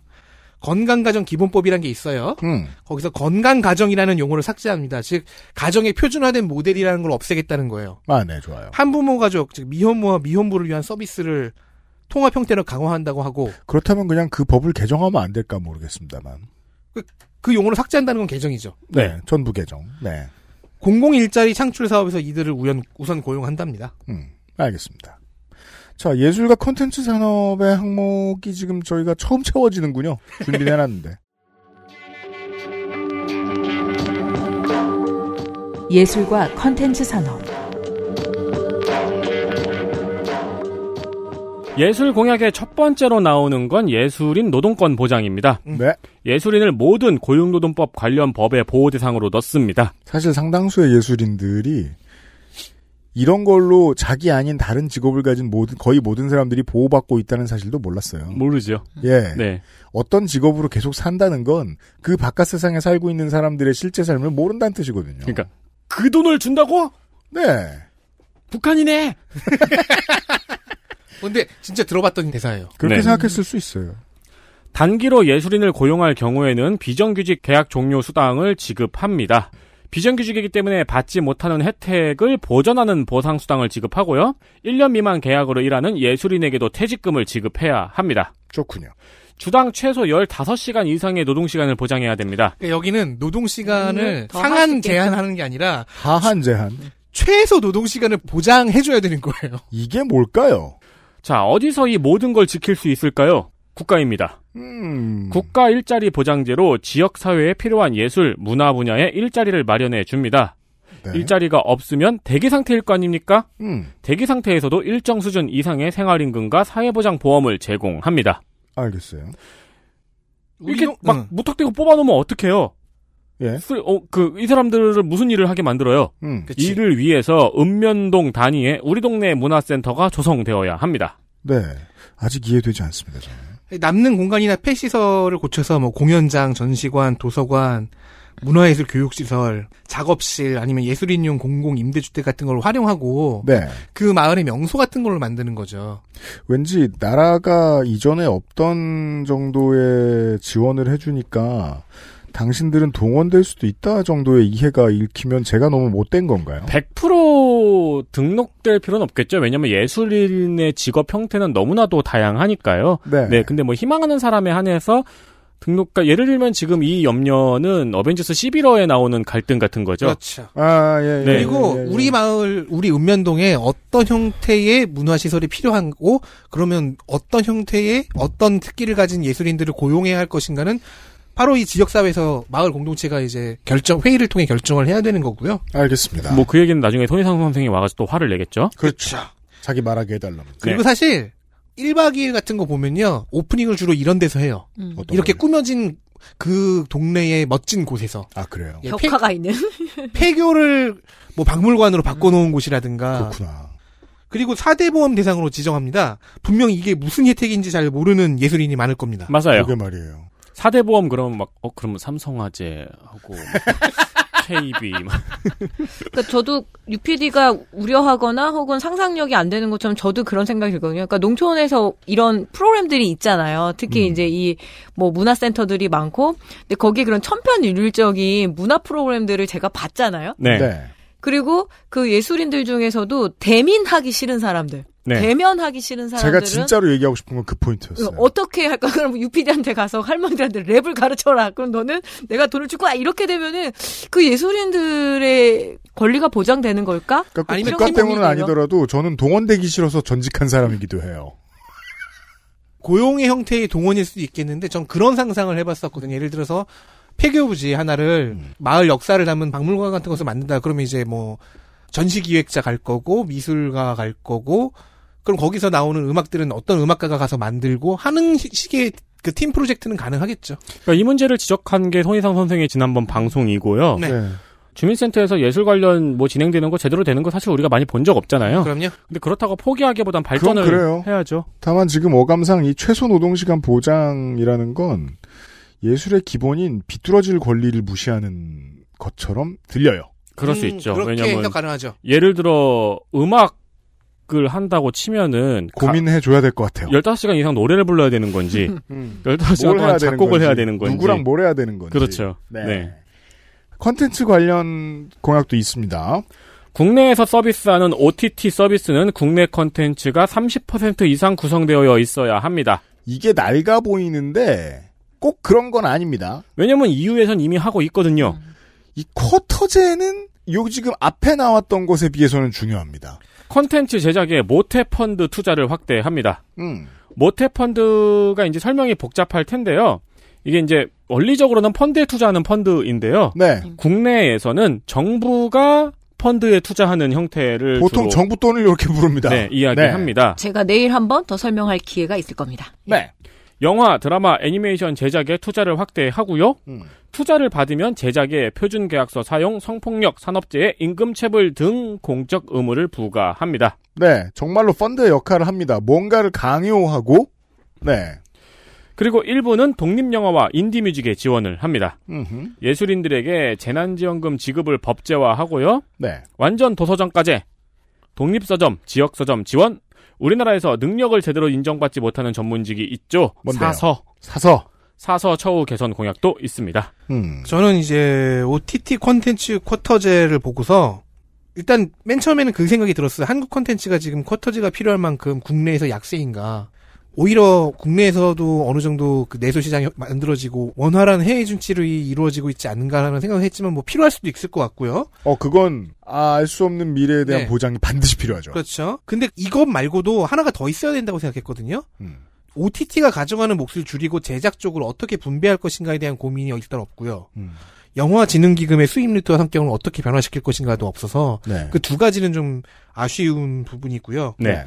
이 펀드 모태 펀드를 만들어서 이제 하는 것 중에 독립 영화가 있잖아요. 근데 음. 투자해서 만들었는데 상영관이 못 걸면 너무 억울하지 않습니까? 세금 날렸고 상영관이 필요하니까 멀티플렉스 중에서 일부는 음. 상영관 하나를 아예 다양성 영화 전용관으로 만든다고 합니다. 이 우리가 20대 때 잘난 척하면서 많이 갔던 다양성 영화관들이 지금 많이 없어졌죠. 음, 네.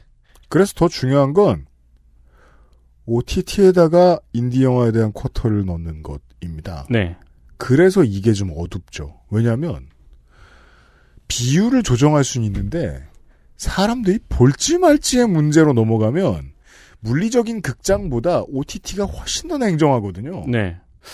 인디 영화의 살 길은 인디 영화가 찾습니다. 아무리 돈을 지원해줘도 영화는 영화의 능력으로 위로 올라가요. 그렇긴 한데 쿼터로 보호하는 게 더 힘들어집니다. 이제는 덕질인과 유피님의 말을 종합해서 생각을 해보니까 쿼터는 지금 우리 컨텐츠가 강세인 즉 우리가 유리한 지금 요구하는 게 좋겠네요. 네. 아, 그렇군요.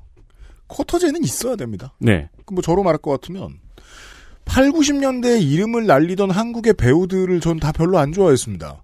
연기 보고 멋있다고 생각한 적 한 번도 없어요.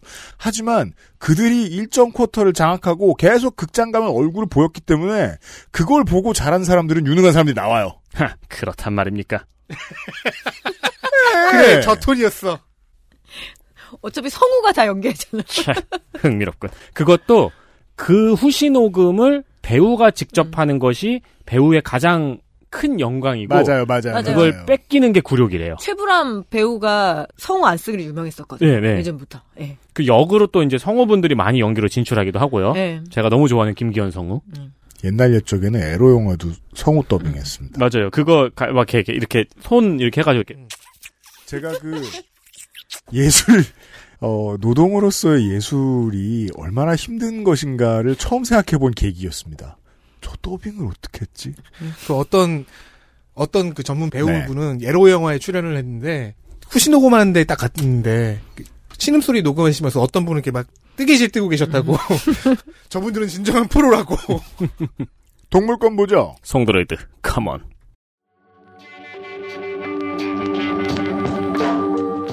동물권 헌법에 동물 보호를 담고 동물보호법을 동물복지법으로 변경, 어린이 초등학교 교과 과정에 동물복지 및 생명권 내용을 강화합니다. 즉 여기, 서도 개헌 국무총리 소속의 동물정책위원회를 설치합니다. 좋습니다. 많은 것이 바뀌겠죠? 음. 공공동물보호센터, 반려인 교육 의무화 필요하죠. 이게 저, 저, 그런 거 같은 거 같은 거 같아요. 운전면허 시험 같은 거. 같은 거 같은 거 같은 거 같으면 실제로는 별로 안 같은 거 아닌가요? 그, 그 자신이 없는 거죠. 미래는 모르니까. 근데 반려인 교육 의무화는 왠지 정말 면허 시험처럼 될 것 같아요. 음, 네, 네. 면허 따야. 그렇죠. 그러면 이제 일단 한 20% 정도 막 사는 사람들이 네. 어, 시험장에 자기 개 데리고 오는 거죠. 지금 독일이 이걸 하고 있죠. 네. 그렇죠. 네. 아, 그리고 이제, 고양이를 흥분시킬 수 있는 사람의 능력은 편차가 있어요. 네. 행동교정 지원. 강영욱 훈련사가 어공이 되겠죠? 뭐, 위원장 같은 거 할 수 있죠. 그렇죠. 반려동물 훈련사 국가 자격제도 신설. 반려동물 건강보험. 네. 장례시설. 그 반려동물 건강보험은 전 늘 걱정되는 게, 네. 보험 사기를 어떻게 막느냐. 아 이거를 의료보험처럼 공공 성격으로 만든다는 건데 이게 이러면은 이제 그 사정 전문 담당 직원들이 상당한 트라우마를 초기에 좀 겪을 겁니다. 음. 그러니까요. 사기 사례를 너무 많이 네. 봐서. 그리고 반려동물이 다치는 거를 두려워하지 않는 심리를 어떻게 막을 수 있느냐. 음, 네. 맞아요. 나쁜 사람이 많으니까요. 그럼요. 전문 브리더 시스템 도입, 그리고 건강 상태, 진료 기록, 판매자, 생산자 등의 이력이 적힌 이력제를 도입합니다. 제가 그래서 가만히 생각해 봤는데 브리더가 국가 자격을 갖게 되고 브리더가 애들 저 생산하고 이런 거 관리하는 게 공공 영역에 들어가죠. 네. 그러면 전 세계가 이렇게 하면 점차적으로 종의 구분이 좀 모호하고 많이 바뀌지 않을까 하는 생각이 들어요. 그랬으면 좋겠는데 시장의 요구가 있다면 과연 그것을 어떻게 무시하는가? 그러니까 음. 무시해야죠 적극적으로. 그래야 되는데요. 네. 네. 야 생긴 대로 키워. 장난해? 이 마인드가 좀 정착될 필요가 있다고. 사실 아직까지 우리는 모순을 많이 봐요. 그 막 동물 사랑을 목놓아 외치면서 품종 반려만 반려동물만 가지고 있는 사람. 동물들이랑 오래 살면서 느낀 건데 세러브레드들이 지병 투성입니다. 맞습니다. 뭐 저는 이제 입양을 했으니까 입양을 하면 이런 순종들이 있습니다. 그 농장 출신에 이런 친구들은 그 주변에 그 지역에 퍼져 있는 모든 순종들의 아버지 혹은 어머니잖아요. 네. 그래서 그 친구들이 가지고 있는 질병의 가능성을 다 가지고 있어요. 그렇죠.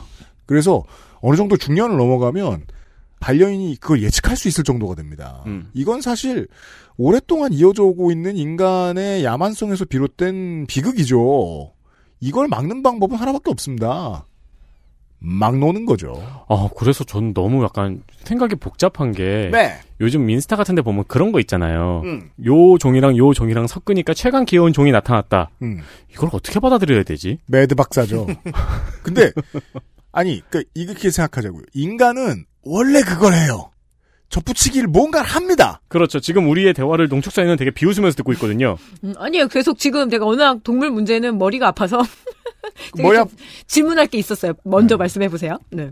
말 다 끝났어요. 무슨 말할지 모르겠어. 겁먹었어요. 음, 아니 아니 그런 게 아니고 이게 이 동물보호법이 강화될 수밖에 없고 아마 개헌이 되면 이제 어떤 생명으로서의 동물 문제인데 제가 한 번씩 계속 얘기하는 경제 동물과는 구분이 돼야 된다. 근데 지금 이 동물 관련해서는 농림축산식품부 사는 그 축산이에요, 축산. 맞아요. 아직 법상으로는. 그렇죠. 그래서 네.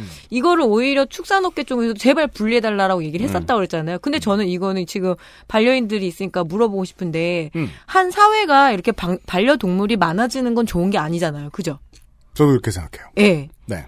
근데 저는 압도적으로 이런 법들이 길러도 된다라는 콜사인으로 읽힐까봐. 그런 음. 거에 대한 좀 갸우뚱? 그러니까 정말 그러겠어요. 중요한 콜사인은 기르려면 꽤 많은 자격이 필요하다예요. 네. 그렇죠. 그래서 제가 자꾸 이 소셜이 갖다 주는 되게 많은 사람들에게 주는 질병 중에 되게 나쁜 질병이 큐트니스 오버로드입니다. 솔직히 보고 있으면 되게 행복하죠?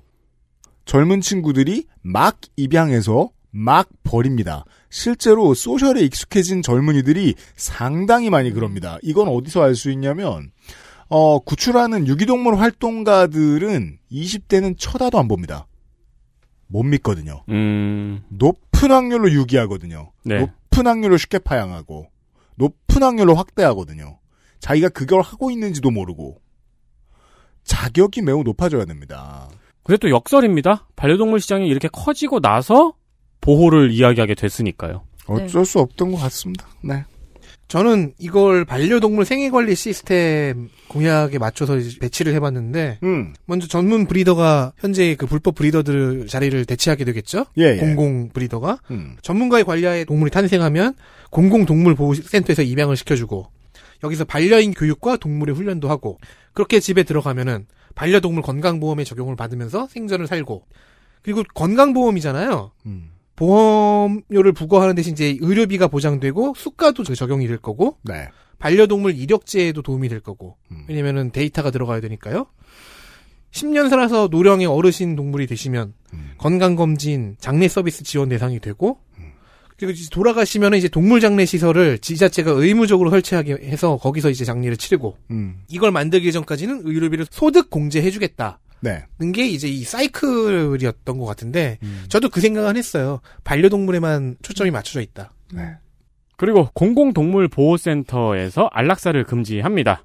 계속 데리고 있는 거죠. 음. 네. 유기견, 길고양이를 위한 급식소를 설치합니다. 나라에서 설치를 해버리는 거죠. 그렇습니다. 여기 해코지하려다가 전과 그 얻는 친구들 많겠네요. 네. 1년 중 한 주는 육류 소비를 줄이기 위한 동물복지 주간을 운영합니다. 이건 뭘까요? 채식주의자를 위해서 지역 내 요식업계와 연계해서 채식 메뉴 판매를 활성화하고요. 음. 그러니까 육류 소비를 줄입시다라고 캠페인하는 주간을 운영하는 거예요. 음. 지역 내 공공기관은 한 달에 4번 이상 채식을 제공합니다.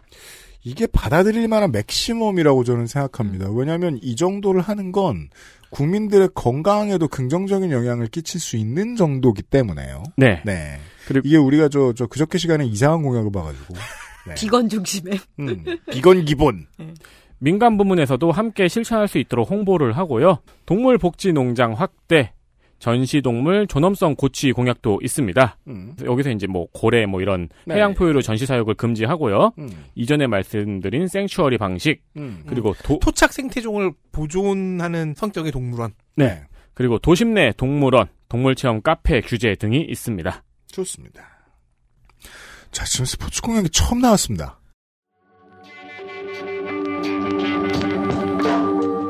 스포츠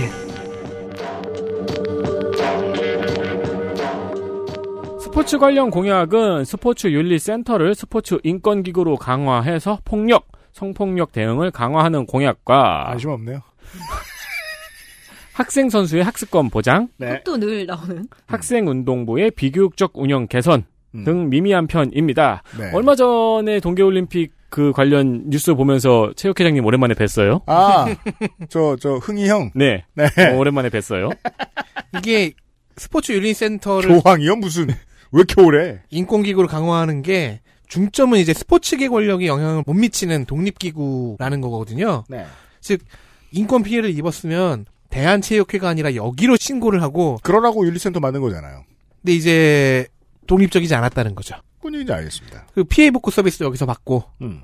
완전히 독립된 기구를 하나 만들겠다는 건데 작년 국정감사 방송 때 저희가 짚어본 적이 있죠. 네. 요즘은 엘리트 체육과 생활 체육을 조화시키는 정책을 가고 있다. 생활 체육 위주로 해서 그렇다면 심상정 캠프는 여기다 학생 선수 학습권 보장까지 넣고 있거든요. 현장에서 이거 되게 싫어하는데 일본식이죠. 현재 기조를 더욱 강화할 것 같습니다. 알겠습니다. 광고 컴온. XSFM입니다.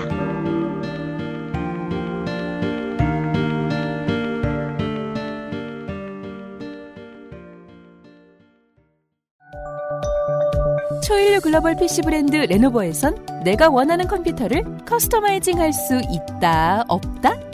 지금 액세스몰에서 확인하세요.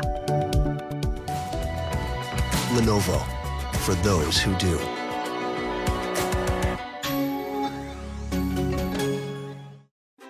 오징어잎, 아기 꼬리포, 흔하지 않은 마른 안주. 맥주만 있으면 뭐해? 술안주는 바보상회.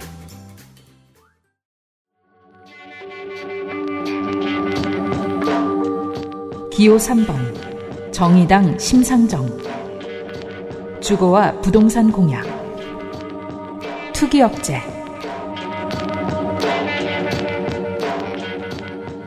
자, 부동산 공약. 투기를 어떻게 보나 봅시다. 초토세! 초토세! 초토한. 음. 초과 토지 이득세. 개인이나 법인이 갖고 있는 노는 땅의 땅값이 오르면 초과 상승분의 50%를 세금으로 걷어 갚버립니다. 모 아니 그런 게 어딨어 싶지만 있었던 법입니다. 네. 1990년에 시행됐다가 94년 헌법 불일치 판정을 받고 98년에 폐지됐습니다. 이게 이제 왜 그런 생각을 했는지 모르겠지만 보통 사람 노태우 대통령의 그 토지 공개념. 칼! 이 꺾이는 순간. 맞습니다. 심상정 의원이 작년에 발의했었고요. 음.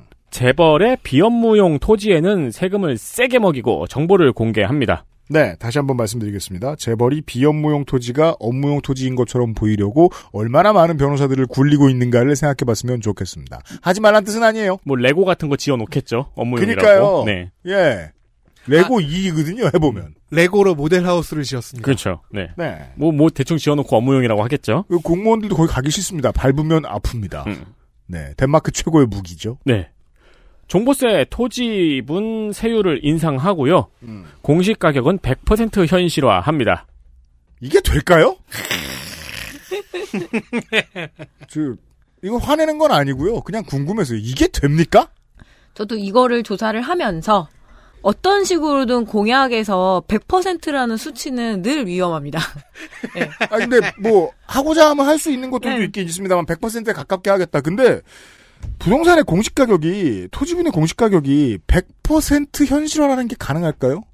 이거 왠지 도서정가제보다 부작용이 더 심할 것 같다는 생각도 듭니다. 그- 근데 뭐 지금 정권에서 야금야금, 야금야금, 야금야금 가까이 가고는 있죠. 제가 80% 현실화 하겠다고 해도 승질 낼 것 같아요. 그것도 쉬운 일이 아니거든요. 100% 현실화. 그래서 전체적으로 제2의 토지 개혁 이거를 내걸었어요.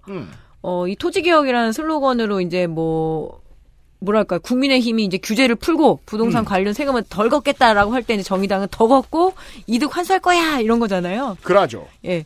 근데 토지 개혁이라는 게 이제 1차 토지 개혁이 해방 이후에 있었잖아요. 농지 음. 개혁으로. 네. 반반 성공했다라고 보통 평가를 아주 예전에 저 공부했을 때는 실패한 왜냐하면 지주들을 만들어 놨기 때문에 왜냐하면 유상 몰수 유상 분배였잖아요. 음. 맞아요. 그래서 지주들을 만들어 놨다. 그래서 지금 현대 이 자본주의의 뭐 만악의 근원인 것처럼 배웠는데 나이가 들어서 다시 공부를 했을 때 뭐냐면 그때 지주들이 만들어지면서 어떤 교육에 투자할 여력들이 생긴 거죠. 음, 작은 지주들이 생긴 거예요. 그걸 사회단계가 가르쳐줬구만 여자. 아니요, 그건 잘못 대학원 가서 배웠어. 그랬어요. 근데 근데 만약에 이런 적어도 뭐죠 작은 자산으로 네. 무언가 삶을 윤택하게 만들고 윤기 있게 만들려고 하는 사람들에 대한 고민들은 좀 담아야 될 것 같더라고요. 음. 예. 네, 알겠습니다. 어바웃 대장동. 대장동. 각종 개발 사업 초과 개발 이익이 50% 이상이면 환수합니다. 민자 사업의 투자액 대비 상한제를 실시합니다. 네. 주택은 두 개 갖고 있으면 세금이 겁나 세지고요. 좋습니다. 세 개 이상은 못 가져요. 와, 지금 있는 사람들 덜덜 떨릴 소식입니다. 이경희 후보 어떻게 나도 지금 그 사람 생각했어. 민족 통일은 꿈 너머로. 하지만 현실에서 둘 다 대통령이 될 일은 없으니까. 아니지, 하- 대통령이 안 돼도 뺏기는구나. 대통령 되면 안 뺏기겠죠. 네, 대통령이 돼야 안 떼셔야 됩니다. 뺏기는구나. 이거 안 네. 뺏기려면 고위공직자는 두 개까지만 가질 수 있어요. 음. 집을요. 네. 공공택지에는 100% 공공주택을 짓습니다. 음? 과천에서 난리가 나겠네요. 그러게요. 지금 빨리 지으려고 하겠습니다. 네. 주택공급과 주거복지를 총괄하는 도시주택부를 신설합니다. 벌써 새로운 부가 세개째입니다 네. 음. 국토부 빠잉. 네. 그리고 대체적으로 문재인 정부의 부동산 정책을 강화합니다. 그 일부 트렌디한 것들을 제외하면 대체적으로 문재인 정부의 정책을 강화합니다. 우리가 지금 몇 시간째 보고 있는데. 네. 네. 실수요자 정책. 실수요자 정책. 세입자. 세입자. 전월세 상한제는 물가 상승률에 연동을 합니다. 이게 참 그렇게 어려운데 언젠간 됐으면 좋겠습니다. 전월세 상한제가 도입되면서 신규 전세 계약이 완전 껑충 점프를 했죠. 음. 신규 계약에도 적용을 합니다. 네. 그러니까 이전 세입자가 낸 돈에 연동해 가지고 얼마 못 올리는 거죠. 맞습니다. 세입자는 교육 학기제를 고려해서 전세 계약 기간을 3년으로 연장합니다. 음. 요런 생각을 왜 못했을까요? 그러게 말이에요. 좋습니다. 네. 이걸 뭐 계속 주거권 이렇게 이야기를 하네요. 그렇죠? 네. 그죠? 그리고 계약갱신 청구권을 2회 보장하는데 네. 궁극적으로는 계약갱신 횟수 없는 제한 없는 계속 주거권을 보장합니다. 음. 안 그랬으면 좋겠습니다. 외교 국방 안보입니다. 한반도 평화 얘기부터 하죠.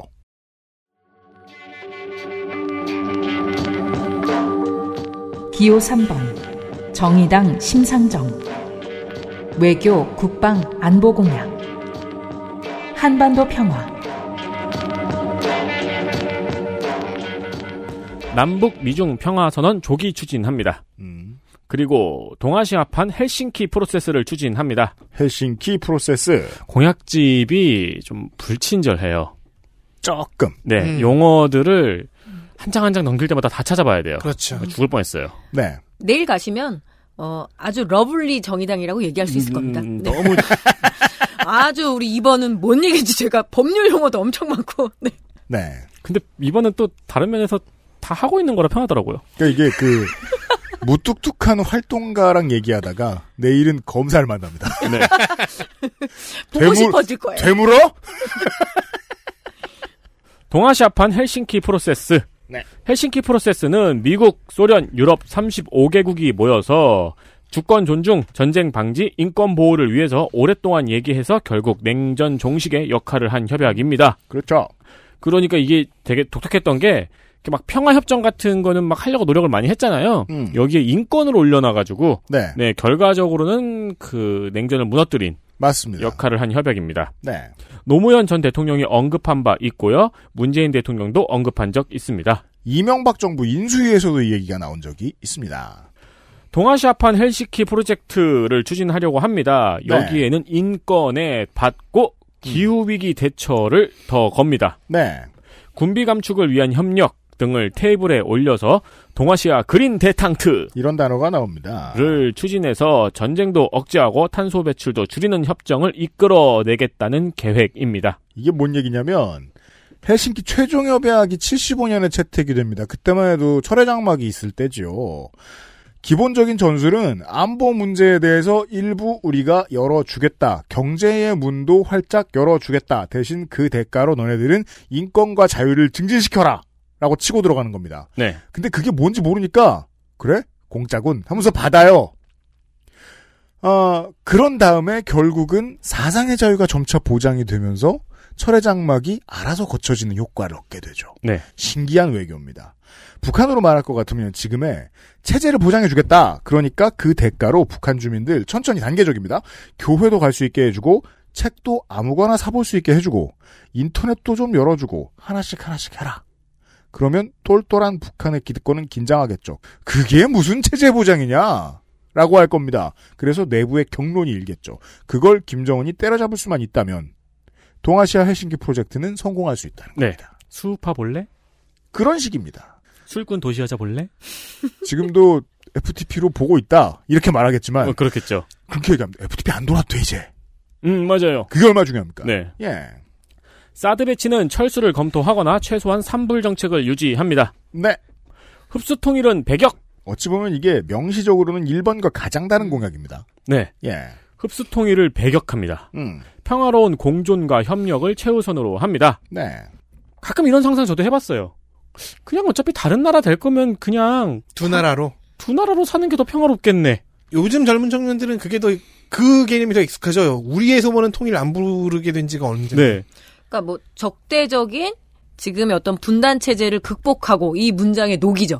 통일은 이제 공산사회에 가는 것만큼이나 어려워지지 아. 않았는가. 음. 그러니까 적어도 어떤 적절한 교류 그리고 뭐 어떤 전쟁에 대한 어떤 두려움들을 좀 줄여놓는 그런 방향들에 대해서는 어 이야기들을 많이 하죠. 네. 그러니까 유럽 보면은 그렇게들 살잖아요. 네. 그래서 이게 이제 DJ 당시 때부터도 계속 이 고급스러운 정치의 문제를 생각해보게 되는 게 국민의 정부 때 얘는 통일 얘기를 했어요. 네. 왜냐하면 대다수가 우리의 소원은 통일이니까 음. 이부고도민이 그렇게 많고 옆 친구 다 이부고도민이고 그래서 통일이란 말을 국민들도 들어야 되니까 했습니다. 하지만 그때부터 노무현 정부 때까지 참여정부 때까지의 족적을 보면 체제 보장이 더 우선인 것처럼 움직였다는 걸 알 수 있거든요. 그때부터 이미 통일 시대가 아니라 평화 시대를 준비했던 거라고 봐야 됩니다. 네. 그러면 지금 2022년에 대선 캠프가 이런 말을 하고 있는 것도 이해가 되죠. 언젠간 통일될 수도 있어요.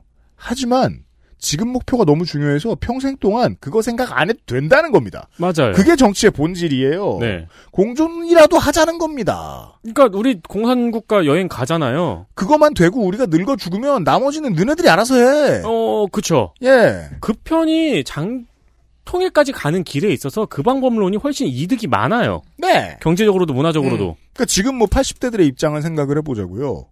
이렇게 해서 한번 저쪽 땅에 가보는 게 더 낫죠. 네. 통일이 뭔 소용입니까? 그 베를린 장벽 무너졌을 때. 예, 예. 사람들이 와 하고 넘어갔잖아요. 예. 그렇죠. 그리고 이렇게 서독을 구경한 다음에 음. 그렇죠. 저녁, 저녁 때 집에 가서 잤잖아요.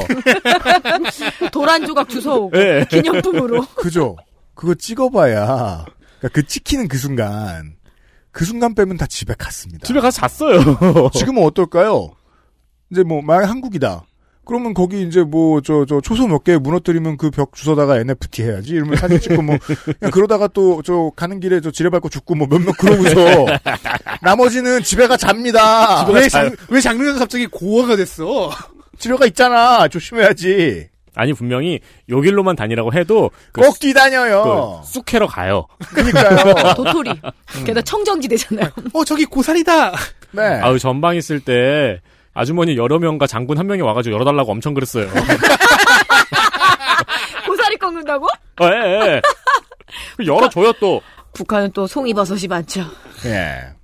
그래서 가시적인 기간 내에 남북 연합을 목표로 하는 통일론을 정립합니다. 그렇군요. 그러기 위해서 통일부는 평화부 혹은 남북관계부를 바꿔서 역할을 전환합니다. 그죠.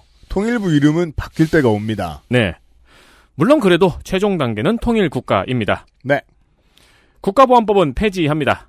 지금도 뭐 쓸모가 없어지고 있습니다. 대북 제재는 완화 설득, 음. 개성공단 금강산 관광은 재개, 음. 철도 도로 연결, 현대화, SOC 사업 개시, 경제사회 협력을 강화합니다. 그렇습니다. 이게 이제 여기까지만 보면 또 하나 이제 딜레마가 생기죠. 조국 정국 이후로 정의당과 민주당은 이제 서로에게 심정적인 금을 완전히 그었습니다. 음. 근데 공약집을 보면 민주당 정책을 계승 발전하겠다는 얘기를 소리 높여 말하고 있죠. 네. 여기에서 딜레마가 생기는 겁니다. 다른 상품이길 기대했던 사람들에게마저 같은 상품이 아닌가 하는 착시를 주는 효과가 문제가 생겨요. 음. 예. 통일 정책 같은 거 볼 때 그렇습니다. 근데 사실 옛날 민주당은 정의당 공약 많이 시기 맞춰서 가져왔었고요. 네. 그런 다음에 그거를 시행을 하니까 정의당 입장에서는 우리가 10년 전, 15년 전에 얘기했던 거 하고 있으니까 딴 정- 거 하겠다고 말하면 위선이잖아요. 정치의 어려운 지점입니다. 네. 북한에 대한 협력을 이어가면서 북의 노동력 활용이 일부에게만 대박이 되는 접근법을 탈피하겠다고 명기했다. 어, 이런 류의 선언은 공약에라도 하지 않으면 그 오히려 북한을 뜯어먹을 대상으로 본다고 적극적으로 해석하는 게 유권자 입장에선 좋겠습니다. 이런 게 명기가 되어 있습니다. 공약집에. 이번은 그렇지 않습니다. 국방 국방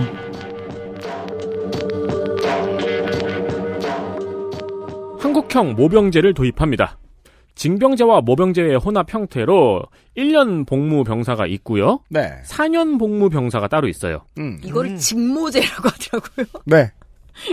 아, 징병 플러스 모병에서? 네, 직모제라고 3번 아 네. 2번 쪽에서 예. 난또 직모제인 줄. 어, 그럼 모병부터 해서 저 그다음에 이병으로 들어가면은 꼽슬제예요? 스트레이트 펌을 해주고 네. 1년 복무, 그러니까 보통 그냥 군대 가기 싫은 사람은 1년 있다 나오면 되고요. 네. 군대에서 돈 좀 벌겠다는 사람은 4년 복무, 초봉 300만 원의 전문 병사를 함께 운영을 하면서 점점 징병을 줄여갑니다. 네. 그리고 2030년까지 완전 모병제를 완성하겠다는 계획입니다. 저 300만 원이란 말 뒤에는 이런 느낌이 숨어 있죠. 아, 군축. 네. 사람 수를 줄인다. 그렇지 않고서는 월급이 저렇게 오를 수 없어요. 2030년까지 군 병력은 30만까지 감축을 합니다. 음. 지금 59만쯤 되죠? 네. 네. 예비군 제도는 폐지하고요. 대신 등록제로 바꿔서 유사시에 무슨 음. 뜻이냐? 유사시에 끌려갑니다. 그렇죠. 평상시에 안 끌고 간다. 대신에 전쟁이 없길 바라라. 그렇죠. 네. 저 이번에 우크라이나 보기만 하도 군대 맞습니다. 경험이 없는데 예비군으로는 끌려가는 아 60세까지도 징발을 음. 하니까 맞습니다. 근데 또 이제 잔인한 쪽에서 이제 읽어보면은 지금 우크라이나처럼 국가 총동원을 한 어, 그런 전쟁을 해야 될 때는 또 그런 예비군들이 정말 큰 힘이 되거든요. 그러니까 그럴 것 같아요. 예. 압도적인 병력이 전체 피해를 줄이는 효과가 있잖아요. 군 전쟁에서는. 음. 맞습니다. 네. 그래서 여러 가지로 좀 기분이 착잡했어요. 그러니까 제 저도 말은 편하게 할 수 있거든요. 아 정말 군축해야 되고 음. 막 이런 이야기는 하겠는데 막상 저렇게 일이 벌어지면 저렇게 되는 거구나. 그걸 좀 보게 되네요. 맞습니다. 예. 엉클쌤이 말하죠. I want you. 네. not now. 국방장관은 민간인에서 뽑고요. 평시에는 모든 군사법원을 폐지합니다. 네. 전작권은 환수합니다. 그렇군요. 군비 증강 대결 중지를 선언합니다. 네. 선제적으로 먼저 동결합니다. 네. 2030년에 병력은 30만, 국방비는 50조 원을 목표로 합니다. 작년 국방비가 53조가 살짝 안 됐어요. 네. 그러니까 2030년에 50조는 작은 금액이긴 하겠죠. 음. 네. 경항모와 항모 전단은 중단합니다. 해군표는 포기했군요. 뭐랄까요 국방과 관련한 모든 공약들을 다 살펴보면 원래 진보적이었던 것들을 진보적으로 가져가고 대신에 원래는 별로 신경 안 썼던 문제를 약간 오른쪽으로 끌어당긴 듯한 모습이 있습니다. 군축은 있는데 최전방 부대나 함정의 장병 간부에 대한 처우는 적극 개선하고 저 유사시 의무복무제 총동원령도 마찬가지고 왼쪽에 있는 모습은 왼쪽에 있는 모습대로 보여주고 오른쪽으로 끌 건 또 오른쪽으로 끌었습니다. 이게 어떻게 해석이 될지는 그냥 국민 여러분들의 몫입니다. 자, 환경 가죠.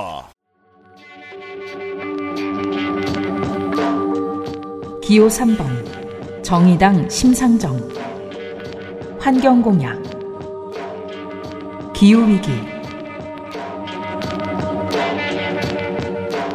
기후 위기 아까 말씀드린 동아시아판 헬싱키 프로세스에 추가가 되어 있습니다. 그렇습니다. 기후 위기와 군비 증강 대결 극복을 한 테이블에 올려서 그린 대탕트를 추진해서 이를 한반도 평화와 함께 적극적인 역할을 한다고 합니다. 이제 다섯 번째 부가 등장합니다. 그리고 헌법 개정에 기후 위기 대응을 포함 기후 에너지 부를 신설합니다. 헌법 개정에 기후 위기 기예부 기지부라고 하려나? 기예부라고 읽겠죠. 그러니까요. 네. 대통령 직속 탈탄소 사회 전환 위원회를 설치합니다. 탈탄위. 오, 탈탄이 멋있다. 네. 2030년 온실가스 감축 목표를 2010년 대비 50% 이상으로 상향, 현재 40%죠? 네. 전체적으로는 그린노믹스라는 이름입니다. 아예 첫 줄에 조선일보 일당들에게 띄우는 메시지가 나옵니다. 탈탄소 사회의 에너지는 핵이 아니라 재생에너지입니다. 이렇게 써 있습니다. 윤석열을 움직이는 손가락들이 들었을 때는 싸우자는 소리입니다. 네. 그리고 이번 대선에 임하는 정의당의 가장 큰 아젠다이기도 합니다. 현수막에서는 주 4일째 이야기를 먼저 합니다만 후보가 말로 할 때는 기후위기를 먼저 하죠. 네. 네.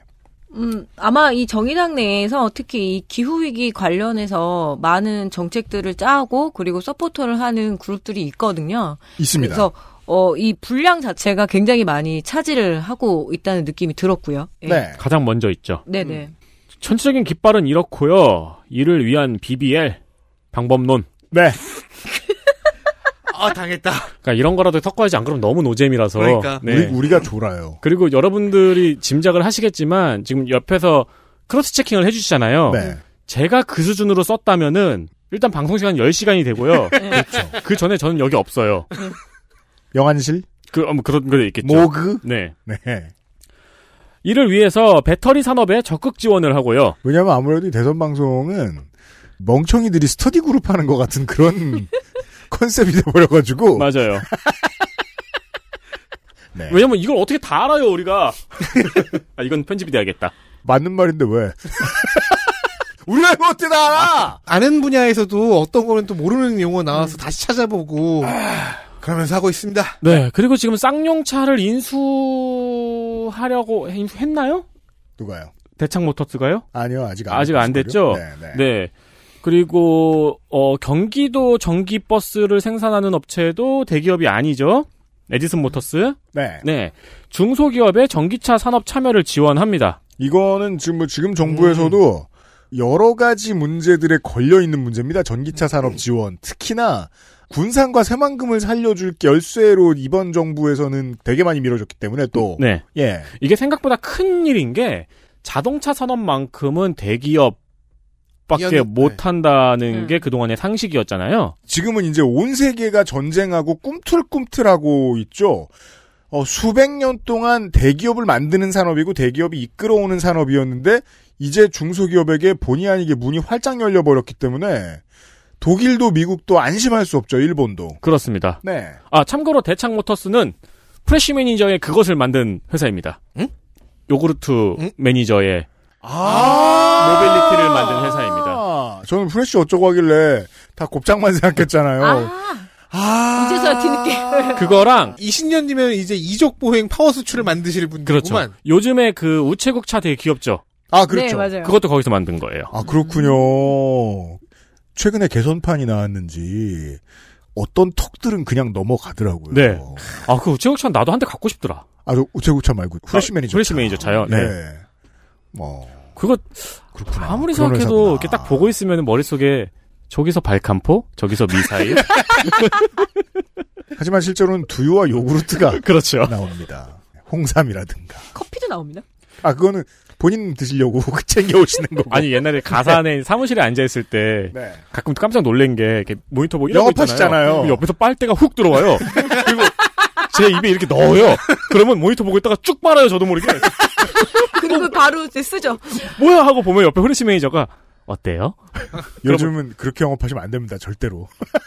보름은 넣어줄게. 이러면서. 주세요. 이게 사실 어 대한민국의 거의 모든 화이트 칼라를 해본 사람들의 추억 속에 있죠. 네. 한 달은 무조건 사 먹어본. 근데 요즘엔 못 하시는 게 아예 못 들어오시니까. 그렇구나. 네. 다 그 뭐 지문인식, 그 팬데믹 이전에도 지문인식하고 막 이런 걸로 바뀌면서 못 들어오시게 됐죠. 네. 아, 저는 그거 내기 싫어가지고 퇴사했었어요. 그래서- 뭐라고 말씀드리지? 지하철역에서 이렇게 해주세요. 어쨌든 그럼 그런 쭉쭉 빨면서 걸어가요. 그런 중소기업의 전기차 참여를 지원하고 네, 거기까지 했어요. 네. 지원합니다. 아우, 고마워요. 감사합니다. 네. 2030년까지 전기차 천만 대 보급 아까 얘기했던 거죠. 네. 재생에너지 기반 수소 발전 및 저장 인프라를 구축합니다. 수소도 등장합니다. 산업은행은 녹색 투자 은행으로 전환. 건물을 녹색으로 칠합니다. 네. 아니에요. 음. 그거는 저, 저 7만 표에서 알아서 하고요. 네. 네. 탈탄소를 위한 투자를 팍팍 합니다. 이게 이제 그저께 기본소득당 공약 보고서 이게 뭐야 무서워했죠. 근데 이제는 멀쩡한 게 나오죠. 네. 탄소세 세수는 인프라로 투자하는 겁니다. 이렇게 해야죠. 그걸 기본소득으로 쓸 것은 아닙니다. 좀 더 세세하게 보자면 매년 20만 호의 노후 주택을 그린 리모델링을 합니다. 네. 그러니까 이제 노후 주택을 이렇게 전기 효율이 좋게 리모델링을 음. 해주는 거예요. 그러죠. 2040년까지 기존 건물의 50%를 저탄소 건물로 리모델링 합니다. 그리고 빌딩에 건물 에너지 관리 시스템 설치를 단계적으로 의무화합니다. 이게 그 새 집이나 저 리모델링한 집가 들어가 보면 겁나 멋져요. 네. 예. 저는 막 90년대에 지은 집, 00년대에 지은 집밖에 안 살아봤단 말이에요. 이게 하면 겁나 멋지게 변하는 게 많더라고요, 실제로. 어, 그렇죠. 네. 네. 에너지 복지법도 제정을 합니다. 음. 그 소득 대비 에너지 지출 부담이 과도한 거는 빈곤의 상징이죠. 냉난방이 어려운 빈곤층을 지원하는 법안으로 지원도 해주고요. 주거 공간의 에너지 효율도 높여줍니다. 좋습니다. 그리고 화석연료에 탄소세를 도입합니다. 음. 이걸로 이제 에너지 전환에 맞습니다. 씁니다. 네, 그렇게 됩니다. 기본소득으로만 안 쓰면 되는 겁니다, 이거는.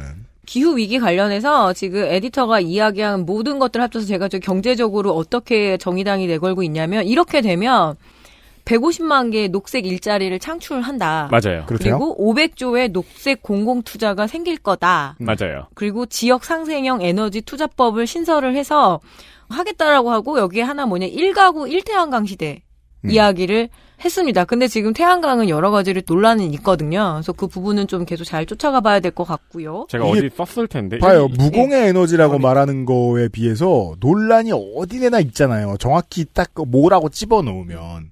태양강 문제에 대해서도 논의거리가 남아있죠. 네. 네. 아, 제가 여기 다음에 1가구 아, 1태양강을 적은 다음에, 아, 그걸 지원해요, 제가.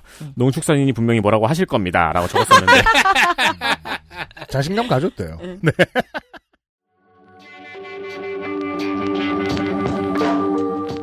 발전 시설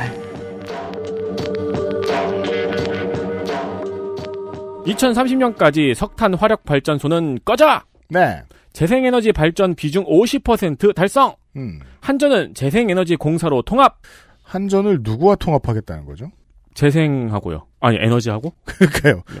그러니까 뭐, 뭐 다른 저 뭐냐 M&A의 대상이 있어야 될 텐데. 그러니까 지금은 이제 그 재생에너지를 관리하는 수많은 부처라든가 기관들이 생길 거 아니에요? 그렇죠. 앞으로 그거랑 통합을 하겠죠. 네. 네. 한전은 언젠가는 그 기왕에 가지고 있는 조직 때문에라도 다루는 무언가가 바뀌어야 되죠. 음, 네. 1가구 1태양강 시대를 열기 위해서 공동주택 및 농어촌 마을에 태양강을 무상으로 설치하고 배터리를 지원합니다. 음. 태양강 무상 설치라고 쓰여 있는데 태양 그건 하느님이 하실 네. 말씀이죠. 그렇죠. 있다면. 네, 태양강 발전 시설을 무상 설치하는 거겠죠? 아니면 태양이 화가 나죠. 네. 지구상에 소형 태양을 만든다면 그거는 상온 핵 융합이잖아요. 아니면 천진반이죠. 아니면 약쟁이죠. 마리아나 많이 키우는. 2040년까지 탈핵을 완성합니다. 안 되잖아요. 고준위 핵 폐기물은 재처리 화- 재활용하지 않고 직접 처분하는데 어떻게 처분하는지는 연구합니다. 음. 하긴 시간은 많으니까 연구해서 정말 처분해 버릴 수도 있을지도 모르죠. 뭐 장담 못 하니까요. 네. 다른데 쏘지만 않으면 됩니다. 다만 네. 그걸 믿고 지금까지 엄청나게 쌓아뒀는데 아직까지 안 나오고 있죠. 그렇잖아요. 옛날에도 나중엔 이거 처리할 기술이 나올 거라고 쌓아뒀는데 네. 2020년까지 안 나올 줄은 그때 사람들은 몰랐을 거예요. 네. 그래서 장난 삼아서 나오는 얘기 중, 저는 장난 삼아서라고 생각하는데, 그런 얘기도 있더라고요. 이제 로켓 쏘는 비용이 좀 다운이 되기만 하면은, 음. 태양으로 쏴버리지. 네, 걷다 버린다고. 아. 네. 음. 튈까봐. 뭔 소리야! 이렇게 멀리 쐈다고 좋아하면 멀리 튀잖아. 그렇죠. 네.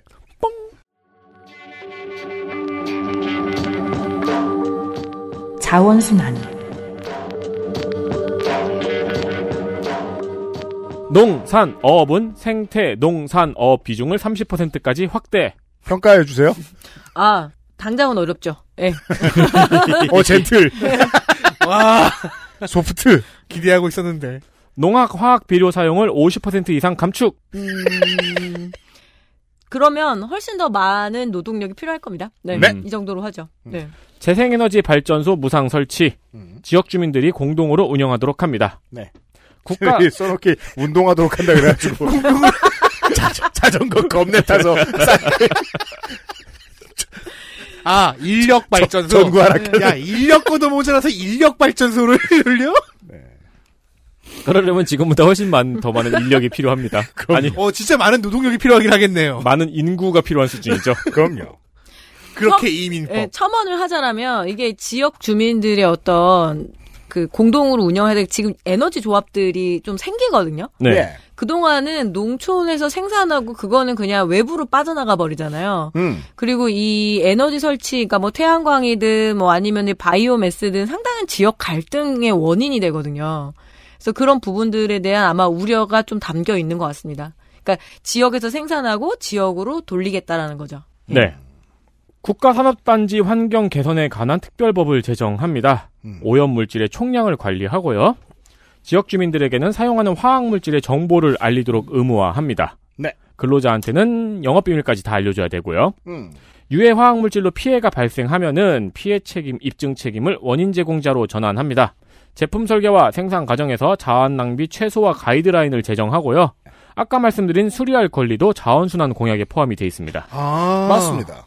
제가 여기 요 부분에서 이제 생활화학 제품 전성분 100% 표시 의무화. 그러니까 지금 우리가 쓰고 있는 어떤 세제라던가 뭐 제품들에 어떤 성분들이 들어가 있는지 모르잖아요. 아마 이게 가습기 살균 문제의 그 고민의 연장선인 맞습니다, 것 같아요. 맞습니다. 네. 그래서 이 호흡기로 노출될 가능성이 있는 유해물의 모든 독성 실험을 의무화를 내걸었고요. 그리고 이 유해물질을 취급하고 배출하는 산업단지에 이제 지역 주민들에게도 공개를 해야 되고 노동자들한테 공개해야 된다고 에디터님이 얘기하셨는데, 음, 역사적으로 이 노동운동과 환경운동은 한국에서는 특히 협력을 할 수밖에 없었어요. 그러니까 예를 들어 원진 내용 같은. 그렇잖아요. 그러니까 지금 저랑 덕질이 살고 있는 그 아파트가 어떻게 보면 노동운동의 영역이었고 어떻게 보면 환경운동의 영역이었거든요. 음, 그래서 그런 부분들에 대한 고민들은 놓치지 않고 온 것 같아서 다행이고 그리고 집단 소송제 도입을 공약으로 내세웠습니다. 왜냐하면 소송하는 과정에서 특히 이게 가습기 살균 문제부터 해갖고 각 그 환경 문제에서 소송 문제가 되게 어려운 거죠. 그러니까 네. 집중할 사람 너무 집중해야 되고 그리고 뭐 이거 정보 없어서 빠져나가고 했으니까 이 집단 소송제 도입을 되게 중요하게 다루고 있습니다. 네. 관련한 사례를 찾아보실 분은 석포지련소하고 장전마을 사태를 찾아보시면 좋겠습니다. 네. 그렇습니다. 물. 물. 상수도 민간 위탁 민간 투자 전면 금지. 그럼요. 기타 뭐 보호 대책을 세우겠다는 이야기가 있고요. 음? 이, 이쯤 지쳤어요. 물은 내가 좀 많이 해봤어요. 네. 새만금 해수 유통. 그 몽골에 가서 결혼 많이 하신 분 아니에요? 네. 그쵸, 네. 음. 옛날 연예인이고. 순대국집도 하고. 예. 새만금 해수 유통, 하구둑 개방, 용도 없이 방치된 농업용 보호 철거, 강변 완충숲 조성, 육상 보호구역 확대, 해양 보호구역 확대, 기타 등등 여러 가지가 있습니다. 네, 뭐 물 공공성 그리고 안전성 강화를 내세웠는데요. 뭐 개인적인 비토를 하자면 이 제가 못땡땡 생협하고 좀 계속 투다닥 거렸었잖아요. 그렇죠. 예, 여기에서 종이팩 해양 심층수를 팝니다. 예, 그리고 이게 친환경적이라고 정의당 관계자들이 꽤 많이 인증을 해놨어요. 음. 음. 어, 이 부분에 대해서는 저는 동의하지 못하겠고요. 네. 자, 물 공공성의 길은 결국은 상수도 정책이 최선이라는 거는 아마 다 인지를 하고 있을 겁니다. 그러니까 뭐 하수관을 깨끗하게 한다던가 여러 가지 설계를 다시 스마트화한다던가 이런 이야기들이 나오는데 뭐 민간 투자나 이런 전면 금지 이런 것까지는 제가 중원할 필요는 없을 것 같고요. 특히 이 취수원을 둘러싼 갈등 해결 방안 등을 내세웠습니다. 음. 예를 들어서 한국의 수돗물이 상당히 깨끗한 편이거든요, 전 세계적으로. 그렇죠. 리고 그렇다고 물의, 하죠. 물의 질도 상당히 좋고, 8위에서 12 사이 왔다 갔다 하고 음. 보통 9위. 7위에 7등도 했어요. 물맛 대회에서 세계의 물맛 대회가 있습니다. 음. 수돗물 맛 대회인데 그런데 수돗물의 신뢰성을 확 떨어뜨린 게 바로 낙동강 때문인 거죠. 그쵸. 뭐 페놀 사건이 있었고 최근에 여러 가지 문제가 있어서 대구에서 이 낙동강의 취수원을 이 해평 그러니까 구미 쪽으로 옮기려고 하는 것들이 또 새로운 음. 지역 갈등의 문제거든요. 아. 그리고 대구에서 가장 뭐 대구의 강남구라고 하는 수성구 같은 경우에는 운문댐 물을 그대로 갖다 받아 먹어요. 그러니까 네? 같은 대구 지역 내에서 누군가는 그 믿을 수 없는 낙동강 물을 먹고 음. 누군가는 운문댐 그 청도 쪽에서 내려오는 아. 깨끗한 물을 어, 먹고 그리고 이제 그런 바보 같은 일이 어떻게 일어났을까요? 어 그리고 또 이제 해평 정수자 그러니까 해평에서 취소는 옮기려고 하니까 구미 쪽에서는 또 엄청 반대하거든요. 음. 왜 그렇죠. 우리 물을 가져가려고 하느냐. 그래서 이 취수원을 둘러싼 갈등 해결 방안에 대해서 고민을 했다라는 거는 예, 치아를 하겠지만 다른 후보들도 하고는 있습니다. 네. 그러고 보면 전에 지선이나 총선이었나 그 북한강 상류 쪽에서 출마했던 무소속 후보 중 한 명이 취수원 얘기를 하면서 투쟁 방법으로 매주마다 잠수를 얘기했던 기억이 나네요. 지금 우리는 수도권에 살기 때문에 물이 틀면 되게 잘 나오잖아요. 근데 그 음. 팔당 취수원이 경기도 남부까지 가거든요. 근데 음. 한 몇 년 전에 엄청 가뭄이 심해가지고 그 물이 안성까지 안 가는 거예요. 음. 그러니까 우리는 그냥 틀면 다 나오지. 근데 그게 아닌 거죠. 음. 이 시스템에서는 저 밑에 취소원이 어디냐에 따라서 물을 받지 못하는 지역들이 생깁니다. 그래서 네. 네. 이거는 전형적인 지역의 고민들이기도 하고요. 사람이 멀쩡하게 살자면 되게 많은 인프라가 멀쩡하게 재구시를 해야 되잖아요. 그게 어려우니까 정치가 있어야 됩니다. 정무 기호 3번 정의당 심상정 정무공약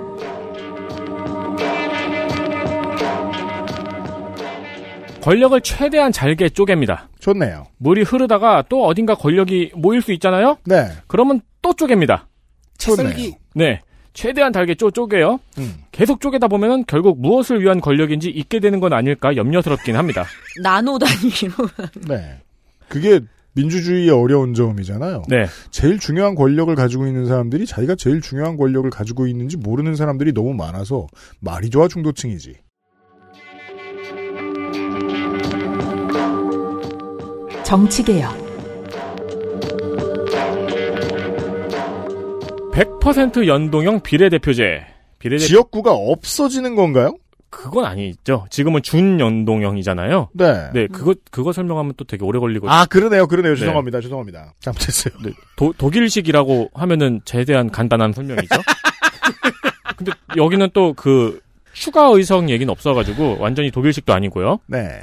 비례대표 의석수 3분의 1 이상으로 확대, 위성정당 재발 방지. 이거 어떻게 할까? 아, 이거 하긴 해야 되거든요? 아이고, 많이 당했죠. 기원해야죠. 제발, 제발 하지 말아주세요. 이건 나중에 엄청 비웃음 받을 일이에요. 네. 네. 대선 결선 투표제 도입. 일본도 똑같죠? 대통령 피선거권 18세 하향 조정 피선거권입니다. 엄청 낮아지는 겁니다. 그렇죠. 선거를 요거- 당할 권리. 요걸 미리 했으면 지금 이번 후보는 바뀌었겠죠? 네. 그 기본소득당에서 오준호 후보가 나와 했던 이유가 40세 이상 중에서 나갈 만한 사람이 자기뿐이어서. 맞아요. 네. 그리고 이게 2002년에 이렇게 됐으면은 민주당의 대선 후보는 노무현이 아니라 김민석이었습니다. 음. 그래서 전 때로 이것을 부정적으로 봅니다. 선거권 연령 16세, 공무원, 교원, 정치적 기본권 보장, 미성년자 선거운동 제한 규정 삭제, 정당 가입 기준 연령 폐지, 청년은 기탁금을 3분의 1로 할인, 선거비용 반환 요건 완화 등이 있습니다. 이 네. 부분은 자기 민원일 가능성도 있다. 이건 뭐 진보당 그렇습니다. 공약하고도 거의 일치합니다. 네. 선거운동은 누구든지 할 수 있도록 바꿉니다. 음. 시설물, 인쇄물을 활용한 정치적 의사표현을 허용합니다. 네. 그러니까 제가 지지하는 후보를 선거운동 기간에 아무 상관없는데 제가 그냥 선거운동 할 수 있게 네. 네. 음. 장애인 투표소 접근권, 장애 유형에 맞는 선거 공보 제공, 교섭단체 5석 이상으로 완화. 요게 묘하죠. 네. 기본적으로는 교섭단체가 없어져야 된다라고 말하는 것이 장외의 정당인데 정의당은 또 5석은 둡니다. 네. 그 정도는 할 수 있을 거라고 생각. 그러니까 여러모로 다 좋은 제도인데 아전 인수가 아닌 것은 없습니다. 국회는 매월 1일 임시회 자동 개회. 네. 3일절도요? 그러니까 땡땡이는 안 되는 그러니까 그럼 2일 네. 땡땡이는 안 되는 것 같습니다. 이제. 그럼 청와대는 다 똑같죠, 청와대는 진짜로. 음. 비서실 축소. 이거는 윤석열 후보 시간에 몇 가지가 반복됩니다. 국무총리 중심의 내각 운영, 국무총리는 국회가 추천. 책임 총리제네요. 2024년부터는 행정부의 법률안 제출권 폐지, 예산 편성권과 감사원도 국회로, 장관 임명은 국회 동의가 있어야 가능하고요. 책임 네. 장관제를 약간 비틀었네요. 청와대에서도 고위공직자 사전 검증을 하면은 그 자료를 국회에 제출해야 합니다. 국회를 많이 강화하네요. 네.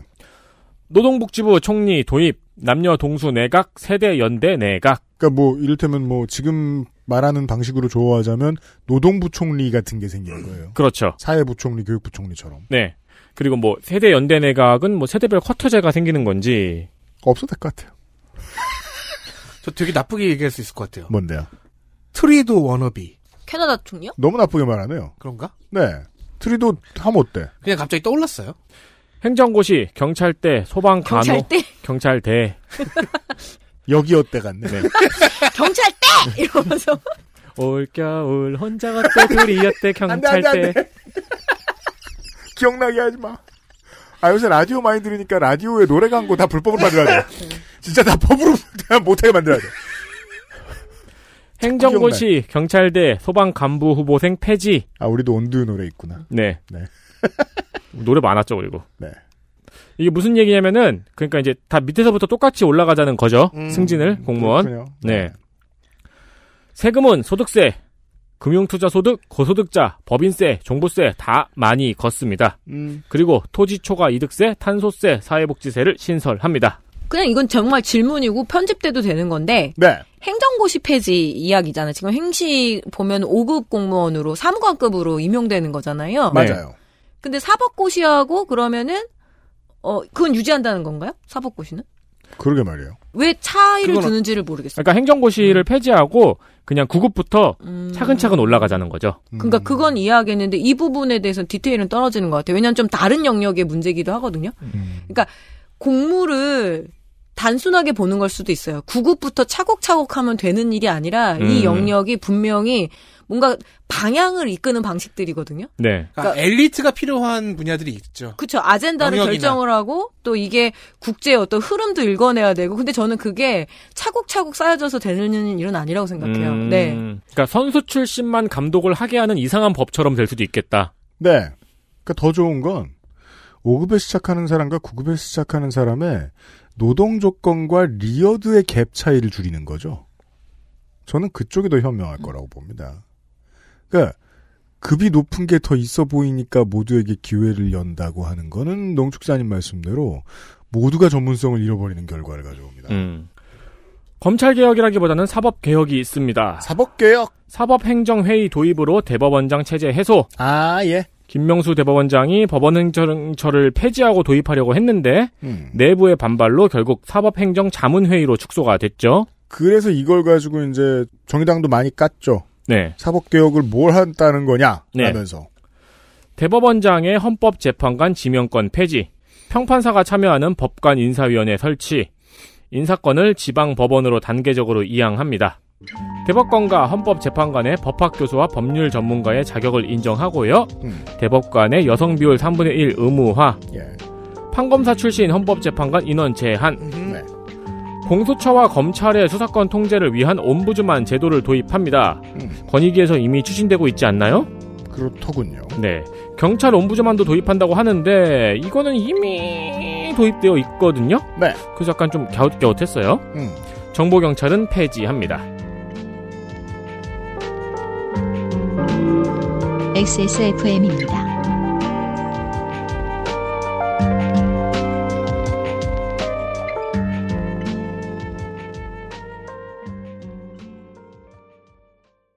건강기능식품 광고입니다. 탄수화물이 지방으로 합성되는 것을 억제하는 가르시니아 캄보지아 추출물 HCA. 풍부한 양의 HCA가 함유된 당신의 새로운 비움 친구 디메이트를 만나보세요. 이번만큼은 제대로 마음먹은 당신. 운동과 수분 섭취를 잊지 않으셨다면 건강한 비움 친구 디메이트가 도움을 드릴 수 있습니다. 식사 조절, 운동, 수분 섭취, 그리고 비움 친구 디메이트. 평산네이처.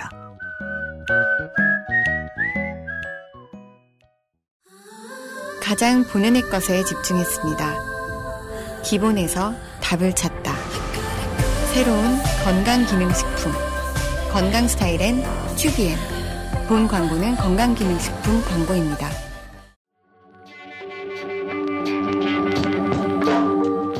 기호 3번 정의당 심상정 지역 공약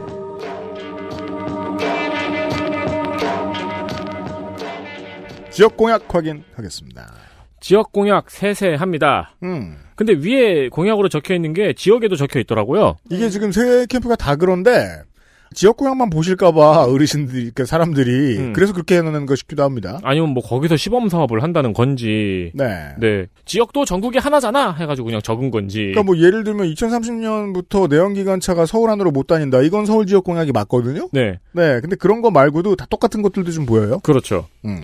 그런 걸 빼고 말씀드리자면은 서울은 태양광 소규모 풍력 발전, 도로 줄이기 등의 저탄소 공약들이 있고요. 네. 신규 택지 100% 공공개발, 주택 경매를 5년 동안 공공이 선매수를 합니다. 이거를 100% 공공임대 주택으로 보급을 하는 등의 부동산 공약, 노동 공약, 차별금지 공약들이 있습니다. 야 인생이 경매인 사람들도 많이 있는데 깜짝 놀라겠네요. 아, 그쵸. 그걸로 돈 버는 사람들 많이 있죠. 네. 방해하고 그 하다 잘 안 된 방해도 합니다. 그 천만 원 때려받고 부산 의료원 설립, 교육비 투자, 지역 대투자법, 지역 인재 채용 50% 할당 등의 공약이 있습니다. 대구 자동차 부품 기술의 투자, 위드 코로나 종합 플랜 마련은 대구에서 먼저 시도해 본다는 걸까요? 그러게 말이에요. 대구는 결국 3년을 탈탈 털어 계산해 보면 어, 생각보다 코로나19에 대한 피해가 적은 축에 속하는 지자체입니다. 그 예방주사를 맞았죠. 네. 사실 이게 제일 필요한 건 서울이죠. 네. 우린 죽어가고 있어요. 지금 서울에서 하는 방송들 들어보시면 한 사람 한 사람 나가 자빠져가지고 지금 저희들 녹음하고 있는 기준에선 헬마우스도 집 밖에서 못 나옵니다 지금. 네. 지방의료원 국가심장수술센터 설립. 음. 인천은 인천에서 재생에너지 전력 생산 비율 50%로 2030년까지 상향한다고 합니다. 음. 영흥 화력발전소 조기 폐쇄. 네. 제일 큰 문제 수도권 매립지 종료. 음. 폐기물 배출 지역에서 발생자 책임 원칙을 고수한다고 합니다. 음. 아이고 강남 어쩌나. 광주 전기차 생산기지. 네. 전기차를 생산하니까 탄소 중립 도시. 차를 많이 만드니까 무상 대중교통. 네. 그리고 아시아 민주인권공원을 조성합니다. 지금 저는 한 10년, 20년 뒤에 트렌드가 참 궁금한 것이 어, 호남이 점점 자동차를 많이 만들고 있어요. 맞아요. 이게 나중에 어떻게 될지 모릅니다. 아시아 미래 민주주의 센터 건립, 음. 국립민주주의 연구소 설치, 대전 과학도시니까 녹색 혁신 기술을 개발, 네. 탈핵 연구 지원, 울산 부, 부러진 꿈돌이 좀 치워줬으면 좋겠습니다. 그건 그대, 그대로 있는 것이 오히려 역사적. 그럼 목을 좀 붙여놓든가. 목이 부러진 채로 있는 것이 오히려. 꿈이 꺾인 거죠. 네. 그럼 꿈만 꺾지 왜 목을 꺾어? 울산 4차 산업 전환기에 발생할 수 있는 일자리 안정 보장. 네, 중요한 과제입니다, 울산에. 네. 탄소 산업 일자리가 탈탄소 녹색 일자리로 전환되도록 국가가 보장. 음. 어려운 일이죠. 기본적으로는 현대차 기업이 보장해야 됩니다, 이걸. 네. 네. 로고를 녹색으로 바꿔야죠. 네. 현대 건설은 녹색이었는데. 맞아요. 주 4일째 시범도시 지정. 음. 이거는 이제 금속노조에서 5일째를 시작한 거랑 이제 같은 방법론이죠. 그, 예, 노조만 믿는다, 이겁니다. 네. 네. 그리고 울산도 차를 많이 만드니까 시내버스 공영제. 음. 세종은 뭐 행정수도. 네. 경기는 뭐 균형발전. 강원도는 뭐 석탄발전소 폐쇄. 네. 국립재생에너지연구소 설립. 등등 나머지 지역도 비슷합니다. 짧게만 정리한 겁니다. 되게 열심히 보다가 이 공약들을 관통하는 어떤 원리를 찾았어요. 진짜? 원리를 찾았어요? 월도. 일단 개헌을 하면서 동물보호 뭐 이런 것만 집어넣는 게 아니고 지방분권 국가지향도 집어넣습니다. 그러면서 지방자치단체의 공식 명칭을 지방정부로 변경을 해요. 고백합니다. 어제 공약집에서 이 부분 보고 음. 성가병이 하겠지. 그, 고- 하산해도 되겠다. 너는. 그 희망을 받아들여서 네. 열심히 찾아봤어요. 자, 지방정부 어디선가 어느 극우가 이건 연방제이며 곧 고려 연방제 통일로 가려는 음모다라고 외치는 소리가 들리는 것 같습니다. 네. 다시 한번 리바이벌 할까요? 그럼 미합 중국 같은 거다 이러면 뭐 중국 이러고 화를. 내요. 그런 걸 무시하고 보면 후보가 내세우는 건 보충성의 원칙이라는 겁니다. 보충성의 원칙. 이건 법률 용어인데요. 정치 환경에서 일거리가 발생하죠. 네.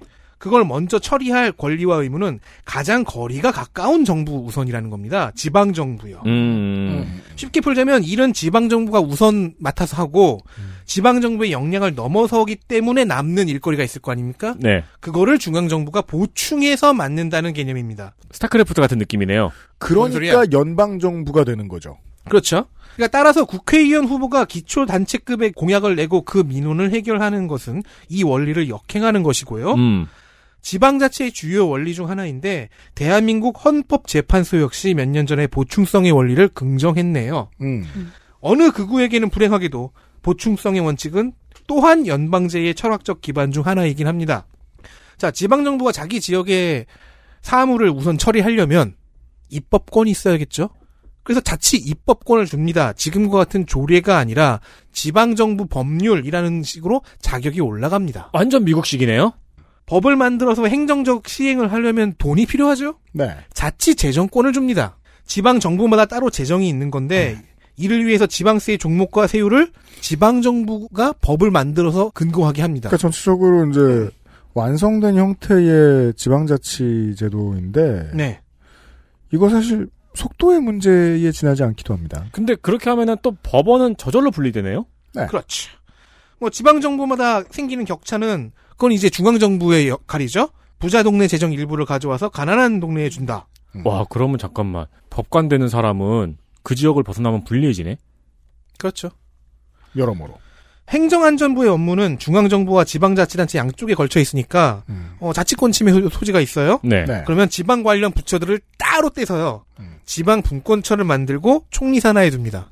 음. 뭐 자치경찰제도 강화해서 국가경찰과 이원화를 합니다. 그러니까 중앙정부의 경찰과 자치경찰은 따로 갑니다. 이게 실현되면 그 어느 극우는 연방제 연방제 하면서 울게 되겠지요. 음. 하지만 극우에게 확실히 더 많은 정치의 기회를 보장하는 방식은 될 겁니다. 이상의 공약들을 거쳐서 나오는 조어가 다이버시티 프로젝트입니다. 도시마다 다이빙 선수를 육성하겠다는 공약이 아니라 알아요? 다양성이라는 다이버시티를 시티마다 활성화한다는 조어입니다. 깜짝이야. 그건진 몰랐네요. 100개의 음. 중소도시마다 각자 특화된 분야를 내세워서 도시의 개성으로 지역 생존을 이루겠다는 생각이에요. 네. 그건 중앙에서 함부로 생각하면 안 되죠. 메가시티를 만들어 그, 지역마다 네. 그 개성 없는 게 개성일 수도 있거든요. 막상 해보면. 네. 아 노잼 도시. 그렇죠. 노잼 도시. 일반적인 지금까지 일반적인 해법은 빵만 맛있고 지금까지 일반적인 해법은 또 다른 메가시티를 만들어서 네. 지역마다 강력한 인력을 가진 극으로 작용해서 균형을 맞춰보겠다는 게 일반적인 해법이죠. 그런 지역 비하 힌트를 주시면 어떡해요. 죄송합니다. 나가. 군산 시민 여러분. 근데 이런 일반적인 해법과는 정반대입니다. 메가시티를 만들지 않겠대요. 그건 또 다른 불균형을 초래할 뿐이래요. 그래서 제가 의구심이 드는 것은 다이버시티, 그 도시별 다양성을 어떻게 만들겠다는 부분은 찾아보기가 어려웠죠. 지금 아까 쭉 얘기해준 바. 음. 크게 어떻게 개발해보겠다는 부분은 많이 찾아보기가 없고, 사실 서울 과밀화와 부산 성장의 메커니즘이라는 거는 이 두 메가시티의 집적도가 커지면서 거기로 이제 중력 끌려가듯이 네. 인력과 자원이 끌려가는 끌어당김의 이제 작용 과정인데 비슷한 규모의 다른 극을 만들어서 그쪽으로도 끌려가게 하자는 발상이 현재 가장 현실성 있는 대안이 된 건 그냥 자연스러운 음. 상식이었어요. 다극 체제를 만든다고 그러죠. 네. 보통 5극. 근데 여기서의 다극은 그게 그게 음. 100개인 거예요. 100개의 작은 극들을 만들어서 균형을 찾자는 것인데 글쎄요. 중소도시의 인력들이 모인다고 해서 메가시티의 인력을 이길 수 있을까요? 오히려 이거는 몇 개의 메가시티가 생겨나서 그런 의미의 다극화가 된 후에야 가능하지 않을까 싶어서요. 이거는 그러니까 좀 시- 쉽게 의구심이 얘기하자면은 생깁니다. 5극도 안 돼서 이 난리인데 100극을 어떻게 만드냐. 작은 백극들은 어떻게 만드느냐. 음. 그건 이제 열쇠는 좀 전에 덕진이 설명해준 지방자치제가 얼마나 잘 실현되느냐의 문제죠. 우리 지역 안에 있는 학교를 반드시 지키겠어. 우리 지역 안에 있는 첨단 기업을 반드시 지키겠어. 우리 동네 안에서 모든 치료를 다 받을 수 있게 하겠어. 그 의지를 가지고 정치인들이 노력을 하면 거기에 중요한 도시들이 생겨나는 나중에 결과를 받게 되겠죠. 지금 제가 말씀드린 모든 건 3, 40년짜리 프로젝트일 겁니다. 네. 네. 기호 3번 정의당 심상정 농축수산업 공약 농축수산업 공약 농어민 기본소득 30만 원. 지본소득이라고 오타를 내면 이게 자본소득이 오타인지 기본소득이 오타인지 정말 음. 헷갈리게 하겠네요. 이게 오타를 많이 내니까 그 오타를 적게 내는 쪽으로 능력이 발전하는 게 아니고 더 많이. 요거를 재빨리 수정하는 쪽으로 능력이 발전했어요. 머릿속에서. 그거 뭔지 알아요. 네. 작년에 국회에서 통과를 못한 농산물 최저가격 보장, 농기계 농업 시설 원료를 재생에너지로 전환, 지역 주민들이 무상으로 운영하는 재생에너지 발전소는 아까 이야기했고요. 여기에서 이 농기계가 경유 체제거든요. 네. 트랙터나 그리고 워낙 이제 노후화됐고 그래서 지난번에 이렇게 조사를 해 보니까 농민들 중에서 폐암, 그러니까 호흡기 아, 그게 또 그렇게 그렇죠. 되는구나. 특히 여성 농민들은 기계 운전을 많이 안 네. 하잖아요. 아. 근데 여성 농민들에게 왜 폐암이 자꾸 생기고 이런 호흡기 관련한 문제가 생길까 했는데 큰 기계가 지나가면 뒤에 허- 뒤에를 쫓아가면서 무언가 이렇게 떨어진 거 죽고 하다 보니까 그 매연을 오히려 그렇죠. 다, 다이렉트로 이렇게 마시게 된 거죠. 그래서 이 부분에 대해서는 어, 농민의 건강권 문제까지도 상상력을 발휘하면 더 괜찮은 공약이었을 거예요. 친환경 농업으로 전환을 하면은요. 친환경 농업이 돈도 더 많이 들고도 힘들 거잖아요. 네. 그래서 직불금을 대폭 확대합니다. 열쇠는 대폭에 있죠. 얼마나 대폭이냐. 없는 건 아니에요. 대폭입니다. 네. 네. 식량 자급제 목표 법제화 여기도 있네요. 네. 여기 30%였나요? 네, 일단은 30% 정도 되면은 가능성이 있다라고 판단한 것 같습니다. 지금 한 21% 이렇게 음. 되니까 10%쪽 올리려면은 지금 뭐가 자금률이 올라오면 되냐면 밀과 콩 정도가 올라오면 되거든요. 이게 우리가 이제 무소속에서 봤던 뭐 80% 100%하고는 얘기가 좀 다릅니다. 예, 네. 그 곡물 쪽을 조금 올리면 가능할 겁니다. 밀과 콩이라면은 어감이 좀 불안하네요. 밀콩이요? 네. 어, 밀콩. 근데 지금 만약에 우크라이나 사태가 되- 아, 뒤늦게 터졌어. 콩과 밀이라고 하면 좀 달라질까요? 네. 왜냐하면 주식 중에 멸치는 없으니까. 네. 네, 우크라이나가 워낙 곡창지대다 보니까 그 국기가 그거잖아요. 네, 그래서 밀, 전 세계 밀의 한 40%를 생산한다고 하더라고요. 음, 그래서 벌써 맞습니다. 사료값이 엄청 압박을 받고 있습니다. 아, 그렇구나. 네. 농업 예산 국가 예산 대비 5%로 확충.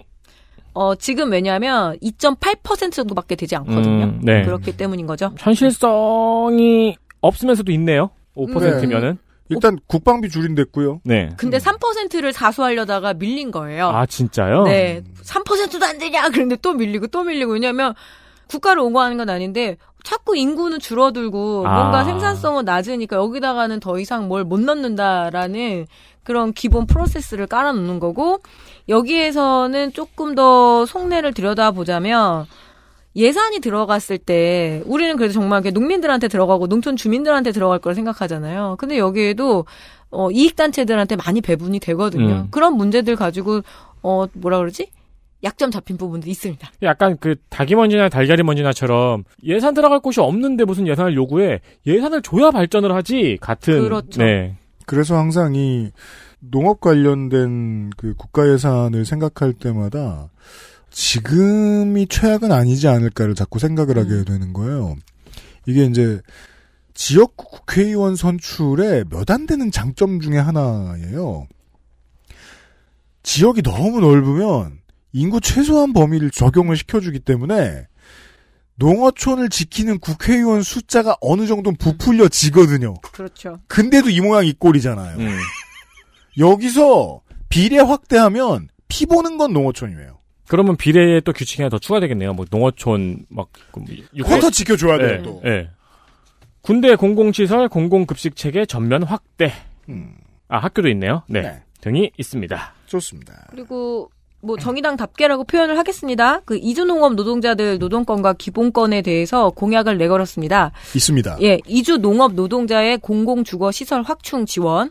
그러니까 이거는 지금 농식품부나 정부에서도 하려고 하는 거예요. 그러니까 유휴 시설이 있잖아요. 빈집들. 음. 네. 그리고 시내에 있는 어떤 숙박 시설이나 그런 원룸촌 같은 것들 그런 것들을 좀 해서 하자라는 이야기들이 있고요. 근데 거기에 아까 말씀드린 최소 주거 기준을 적용한다고 하더라고요. 그렇죠. 음, 제가 이 이주노동 특히 농업 이주노동 부분에 대해서는 오랫동안 관심을 갖고 쫓아온 편인데 인권으로만 이야기를 하면 조금 가려지는 부분이 있어요. 인권은 늘 상수기도 하고 꼭 지켜줘야 되긴 하지만 노동자들도 작업장과 멀어지고 싶지 않은 거예요. 출퇴근이 길잖아요. 음.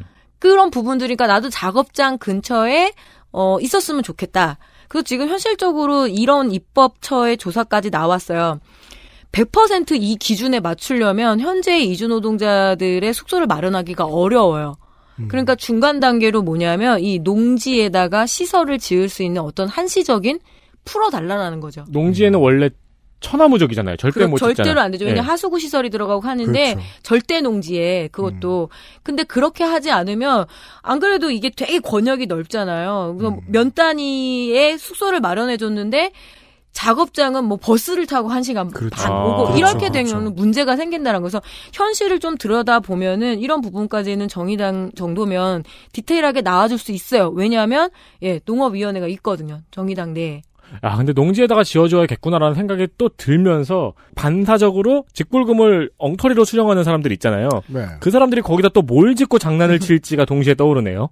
그 시외로 나갈수록 계속해서 많이 느끼게 되는 게, 어, 집을 짓는 기술이 정말 많이 발달했다는 겁니다. 주사 같은 마인드를 발휘해보면, 하루에 짓고 하루에 철거할 수 있는 집 요즘은 좋은 게 많죠. 집이 트럭에 실려와요. 음, 그리고서 몇 개를 받고 파이프 몇 개를 꽂으면 끝이죠.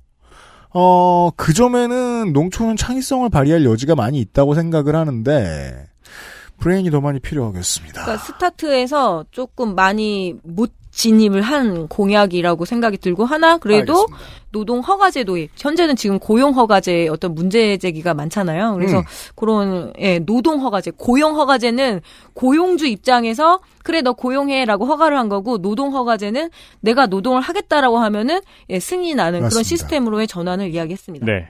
맞아. 주체가 고용주죠. 네. 음, 사실 지자체나 군 단위 정도만 주체가 돼도 좋을 것 같아요. 그렇죠. 네. 그런 이야기들도 나오고 있고요. 할당제로. 네.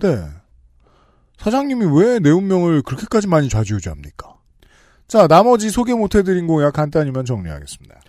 언론 공약이 따로 있습니다. 네. 공영방송 이사는 이사 추천 국민위원회에서 뽑습니다. 이게 흔히 말하는 옥상옥이 될 가능성이 좀 있습니다. 그렇죠. 국민위원회를 누가 뽑느냐를 가지고 죽일 놈 살릴 놈. 그러니까 이게 권력을 그러니까 뭐든지 사람이 있는 곳에 사람을 같이 집어치우고 위원회, 의회를 집어넣는단 말이에요. 네. 그 권력이 잘게 잘게 쪼자 쪼개진단 말이에요. 그러면 나중에 그 위원회를 뽑는 위원회 를 뽑는 위원회. 를 뽑는 위원회 그렇게 되면 이제 뭘 필요한 권력인가가 나중에 모호해질 수 있다는 말을 그래서 한 겁니다. 그 때로 깨부수고 싶으니까 이제 그 녹색당들의 경우에 그 당무를 종종 랜덤으로 맡기죠. 네, 추첨제. 네. 어떤 틀을 깨는 아이디어는 좀 필요합니다. 이게 공영방송 이사를 추천하는 사람들을 뽑아야 되는. 그러니까요. 신문 방송은 편집 편성위원회에서 편집 편성 규약을 제정하여 자율성 독립성을 보장합니다. 네. 편집부도 위원회가 돼요. 그러니까 물론 더 쪼개는 것도 의미는 있을 수 있습니다. 굴려보면 알 수는 있을 텐데. 음. 편집 편성 위원회는 그래도 좀 설득력이 좀 있긴 합니다. 워낙 큰 권력이긴 하니까요. 게다가 이게 쓸모없을지도 모른다는 회의론을 말하기 전에 지금 나와 있고 지금까지 해본 대안이다 안 됐다는 인정은 해야 하니까요. 네. 예. 그리고 시민 언론인이 참여한 언론 자율 규제 기구에서 규제합니다. 네. 거기에 누가 들어가느냐를 가지고 또 죽일 놈 살릴 놈 하고 네. 지역 언론을 위한 미디어 바우처 도입, 네. 이용자 위치 기반 뉴스 서비스 도입 등 지역 언론을 지원합니다. 억지로 푸시해 주는 거군요. 그렇죠. 그러니까 제가 그 뉴스 탭을 보면서 부산까지 내려간다면 중간중간 계속 뉴스가 바뀌겠죠. 네. 좋네요. 네. 했으면 좋겠어요. 왜냐면 지선해야 되잖아요. 그렇잖아요. 지역 언론 없으면 못 해요. 네. 아. 미디어 노동자에게도 다른 노동자와 같은 노동권을 보장한다는 말은 누군가한텐 청천벽력입니다. 대부분의 언론사. 네. 네. 비정규직 계약 종료 수당 1년 미만 퇴직금 지급 이것도 이제 그 미디어 노동자에 대한 이야기입니다. 음. 그리고 아까 말한 150% 높은 수당을 지급합니다. 음. 이러면 사실 실제로 가장 많이 득을 보게 되는 것은 지금 극우적인 이야기나 황색 저널리즘의 앞잡이가 되어버린 청년 비정규직 우라카이 기자들입니다. 네. 실제로 이게 이렇게 도입이 되면 모르겠어요. 제 생각에는 그냥 제 어렴풋한 느낌에는 자기도 모르게 저널리즘의 퀄리티가 좀 올라가지 않을까? 하는 생각 근데 들어요. 뭐 그전에 일단 많이 잘리고요.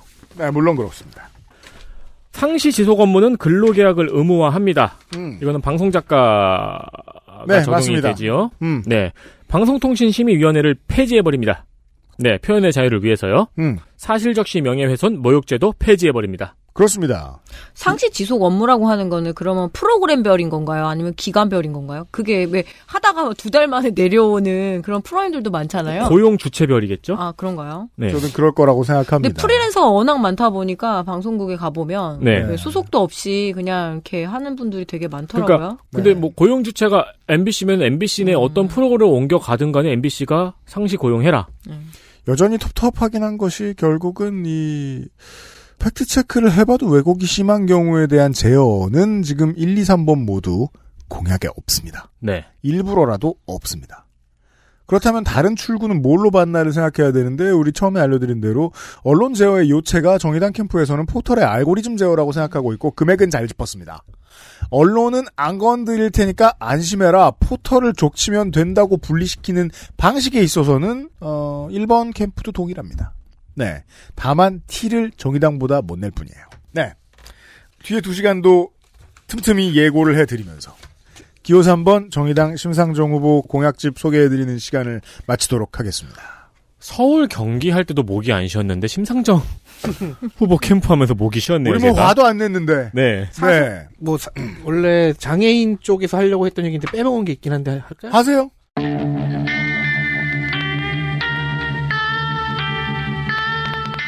선거 공보에 시각장애인을 위해서 접근성 바코드라는 것을 추가하는 법안이 작년에 통과가 되었습니다. 네. 한 시민의 제안을 김경엽 의원이 받아서 입법화했는데요. 이게 의무로 알고 있는데 아마 처벌 조항이 없을 거예요. 음. 이번 대선에는 다섯 개 캠프만, 14개 중 다섯 개 캠프만이 이 접근성 바코드, 일명 보이스 아이라는 코드를 넣었습니다. 네. 3번 심상정, 5번 오준호, 9번 김동현, 13번 이경희, 14번 김민찬 이렇게 다섯 후보 캠프만이 이 바코드를 넣었습니다. 네. 이 다섯 후보의 공보를 딱 보시고 오른쪽 상단을 보시면 있는 그 네모난 바코드입니다. 네. 접근권과 관련해서는 내일 좀 더 다른 얘기들도 해볼 수 있도록 하겠습니다. 앞으로 좀 더 많은 캠프가 이런 것들을 신경 써주시길 바랍니다. 네. 들어주신 여러분 감사합니다. 다급하게 물러갑니다. 내일 다시 돌아오죠. 네, 안녕히 계세요. 고맙습니다. 빠빠염. 그것은 알기 싫다 특별기획 제20대 대통령 선거 데이터 센트럴. 내일 이 시간에는 기호 2번 국민의힘 윤석열 후보의 데이터를 가지고 돌아오겠습니다. XSFM입니다. I D W K